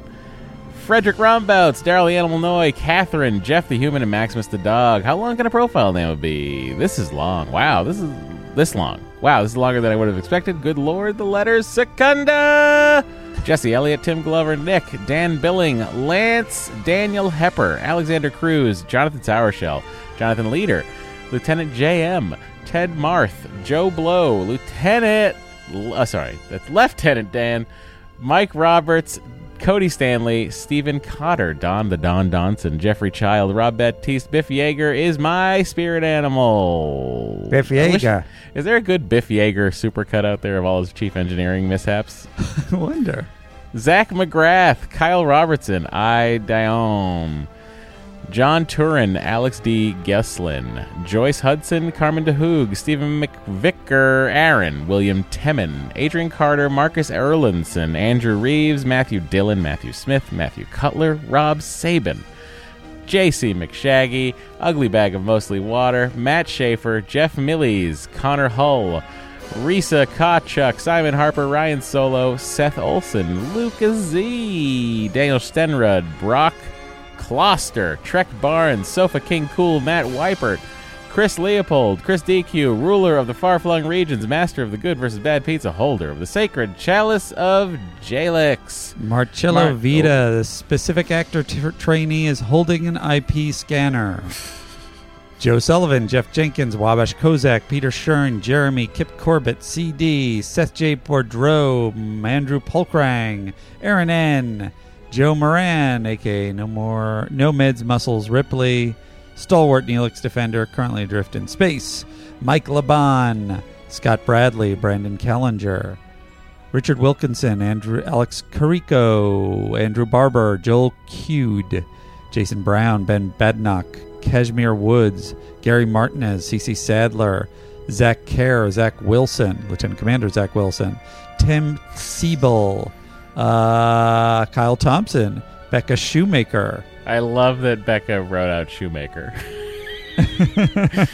Just in case. Jet Jurgens, Jesse Hendricks, Derek Hawkins, Robert Denton, Eric Mon, The Interpid Tales. Interrupt. Good God. Wow. Thank you, Andy. Sure. My brain don't work so good now. Raymond, Dave Howe, Kathleen Guzman, Christopher P. Gill, aka the chairman of the Borg, Carl Daff, Kristen Scalisi, the goddess of carbs, Adam H., Amanda Bootwell, Adam Rogers, Barry Wallace, Handiza Kunde. That's Andy Secunda. I love it. Uh, Dan McLeod, Alex Borsier, Ring a Ding Ding, it's Matt Tween, baby. Keith Bodela, Kim Vilsack, Brett Parsons, Katie Campbell, Jerry Canavan, Heisenberg, Overcompensator, Fred Coppersmith, Vanilla Thunder, Ryan, not a doctor, Doom, Catface, Emily Eldred, C. Edwards, Kevin Corticus, Ross the Headless Thompson, Gunnar McLeod, Herbert Iridia, Nate Richmond, Paul Brisk, Jillian Randalls, Blake Pet- Petit, Robert Petit? Olson, The Kembles, Andrew Witzel, Mary Mack, Derek Westover, Lissy D, Tony Rideout, Trekaholic, Another Trek Podcast, Will Holsclaw, Jeff Mullins. All of these names are so familiar, Andy. They are longtime ride or dies. Tyler Rosewood, Joe Furmanek, Jason Sinclair, their family, as the Fast and the Furious would say. Lisa Gomez, Stevie Marie Nickel, Alan L. I'm Jason Quayle, and you're not. I should have said that more like Chevy Chase. Mark Mitchell, Sir Reginald Pennybottom, Steve Harcourt, Katie, Get the Cheese to Sickbay, Whitestone, Paul Sharp, Catherine Shimmons, Christopher Colbert, Eric Rumfeld, Dan Kostelik, Andrew Ingram, Chad Fate, Matt Weber, Andrew Gibson, Jason Werend, Tish Wheeler, Daniel Perez, Matt Burke, Kevin Brown, Ben Roach, William Smith, Mike Webster, the Squire of Gothos, Thomas Purring, Brian Adams, Paul Carley, Kelly Coe, Queen Elizabeth of the House of Simpson, Scott Austin, Anders, Show Me the Way to Go Home, I'm Tired and I Want to Go to Bed, Peterson, and Samson Claudia. Brian Hellman, Lieutenant Karen Van Off, Lieutenant Veronica Wisely, Chief Tactical Officer Troy Ray, Mike Jones, Scott Burnett, Brett Euler.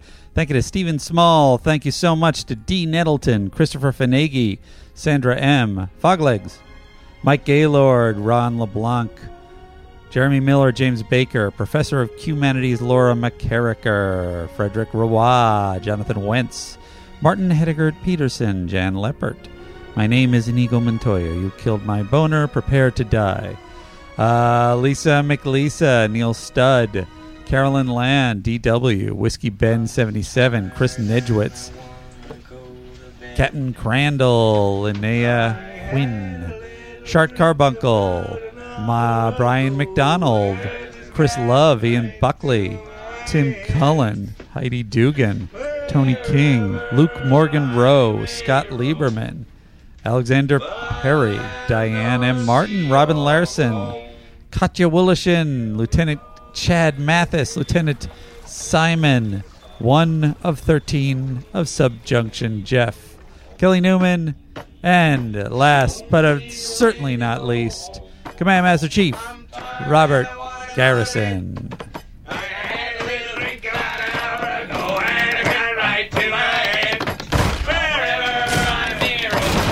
On land or sea or foam, you can always hear me singing.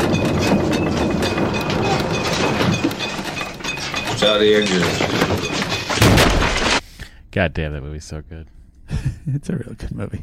It's the best. Matt and I are uh, Robert mulling. Shaw is so good. Nobody has to freak out about this. We're mulling, possibly, uh, for our once a month names uh, shout outs. Uh, just sort of, you know, it's uh, our our our ship has gotten uh, so generous with supporters that we're wondering if maybe we should just thank the uh, the newcomers in this portion of the show. So if this truly Well, upsets you, I Yeah, let guess, us uh, know. And give us a also the heads other up. thing too, I would I might do a poll, put a poll up. Maybe and we do out. like a. You know, we thank all the new people. Yeah. Every month we thank all the new people, and then in December, Yeah. when the holiday season's ring a ding dinging, We we read them all again on the on the uh, big old pod. That's an interesting That's, compromise. that's what I like to do. I'm a diplomat. I learned it from the greatest diplomatic immunity officer of all time. That guy in Lethal Weapon 2. uh, thank you all so very much, especially the President Circle members. Thanks for sticking with the show for this long. Thanks for asking for more of us every month. And thank you for continuing to be a patron. We appreciate it. And I hope you appreciate the episodes that we make for you guys because, quite frankly, we do it for you and not us. not true. We do it for us too. uh, look, uh, I'm tired and I want to go to Go to bed. bed. Um, thank you, everyone. Yes, that is how I say goodbye, and Andy does the other thing. So here. Disengage is the thing. Follow Star Trek The Next Conversation on social media. You can find them on Instagram and Twitter at Star Trek TNC. On Facebook, search for Star Trek TNC and join the Face Group.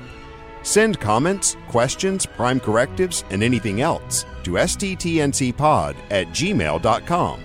And if you'd like to leave a voicemail, call 816 Trek TNC. That's 816 873 5862. For callers outside of the United States, use country code plus one. And don't worry, no one answers the phone, it's only for messages. If you've got something to mail to Matter Andy, send it to Andrew Secunda, P.O. Box 46898, Los Angeles, California 90046. And please send an email to let them know that something is coming.